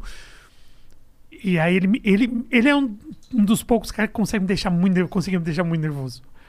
Então já aconteceu de eu sair do ar, do estúdio, no meio do programa, molhar o rosto, tomar uma água, respirar, contar até 100 e voltar pro estúdio. E já aconteceu o contrário também. Eu acho que duas vezes de cada. Dele sair, dele falar, de largar, jogar o microfone, sumir, ficar com vontade de me matar e depois se acalmar e voltar pro estúdio. Do, do lance da. A, galera que acompanhava agora o bicho vai pegar, tá ligado? Porque era futebol, era um lance de paixão. E, mano, a gente discutia. E pessoal, meu, isso daí eu tinha. Não, era de verdade. A treta nossa. de- O Roman, meu, coitado, o Roman era o juiz de boxe. Que o soco tá vindo e o Roman. É que nem o que Bahia, ancorava. o Bahia levar a sério lá, falar que ele torce pra, pra, pro Vitória, não é? Não, o Bahia você pode xingar a mãe Ele dele. torce Você pro falar do Vitória? time dele. É é pro É, Vitória que ele Vitória. torce? Não é você pro xinga a Bahia, mãe, é Você xinga a mãe É dele? De boa. De boa. Ele ri. Você ri. você falou do time dele, mano, ele não consegue disfarçar. Não consegue. Lá na rádio, acho que foi o Roman que falou, dá uma... Fala com a voz do Google que... que Sim. Que Zou o Vitória, é, Zou é. Vitória e o Tortorelli. Não. né? Você fez pra mim. Não, não, não faz eu. Uhum. O Vitória! Mas aí o Bahia comigo não Muito ficou. bom. Não, ele, ficou assim, ele não briga, mas você consegue ver que é algo que incomoda. Chateia entendeu? Não é, ele. que, não é que ele vai romper com a gente, longe disso. Mas a pega gente- no calo. É, é isso. Então, assim, a gente, a gente se zoa o tempo todo, faz musiquinha e não sei o que, e brinca. Isso é uma coisa que a gente. é, dói. Sim. Ele não É vai brigar, ele dele. não vai te xingar, mandar merda, não, não vai. Mas a gente, né, quando a gente brinca, Incomoda. você percebe na expressão dele assim: isso me incomoda, isso É. não dá, sabe? Sim. Mas é, ele até hoje me bloqueou. O- né? ah, foi, foi um negócio muito engraçado acho que o Romão falou ontem ou hoje, sei lá, que o Bahia falou: não, quando o, Ba- quando o Vitória for campeão brasileiro, eu venho pelado trabalhar. Aí o Romão falou: e o mais engraçado é que se ele tivesse me prometido isso quando eu conheci ele lá em Em 90, 94, até hoje eu não hoje tinha ele visto ele pelado.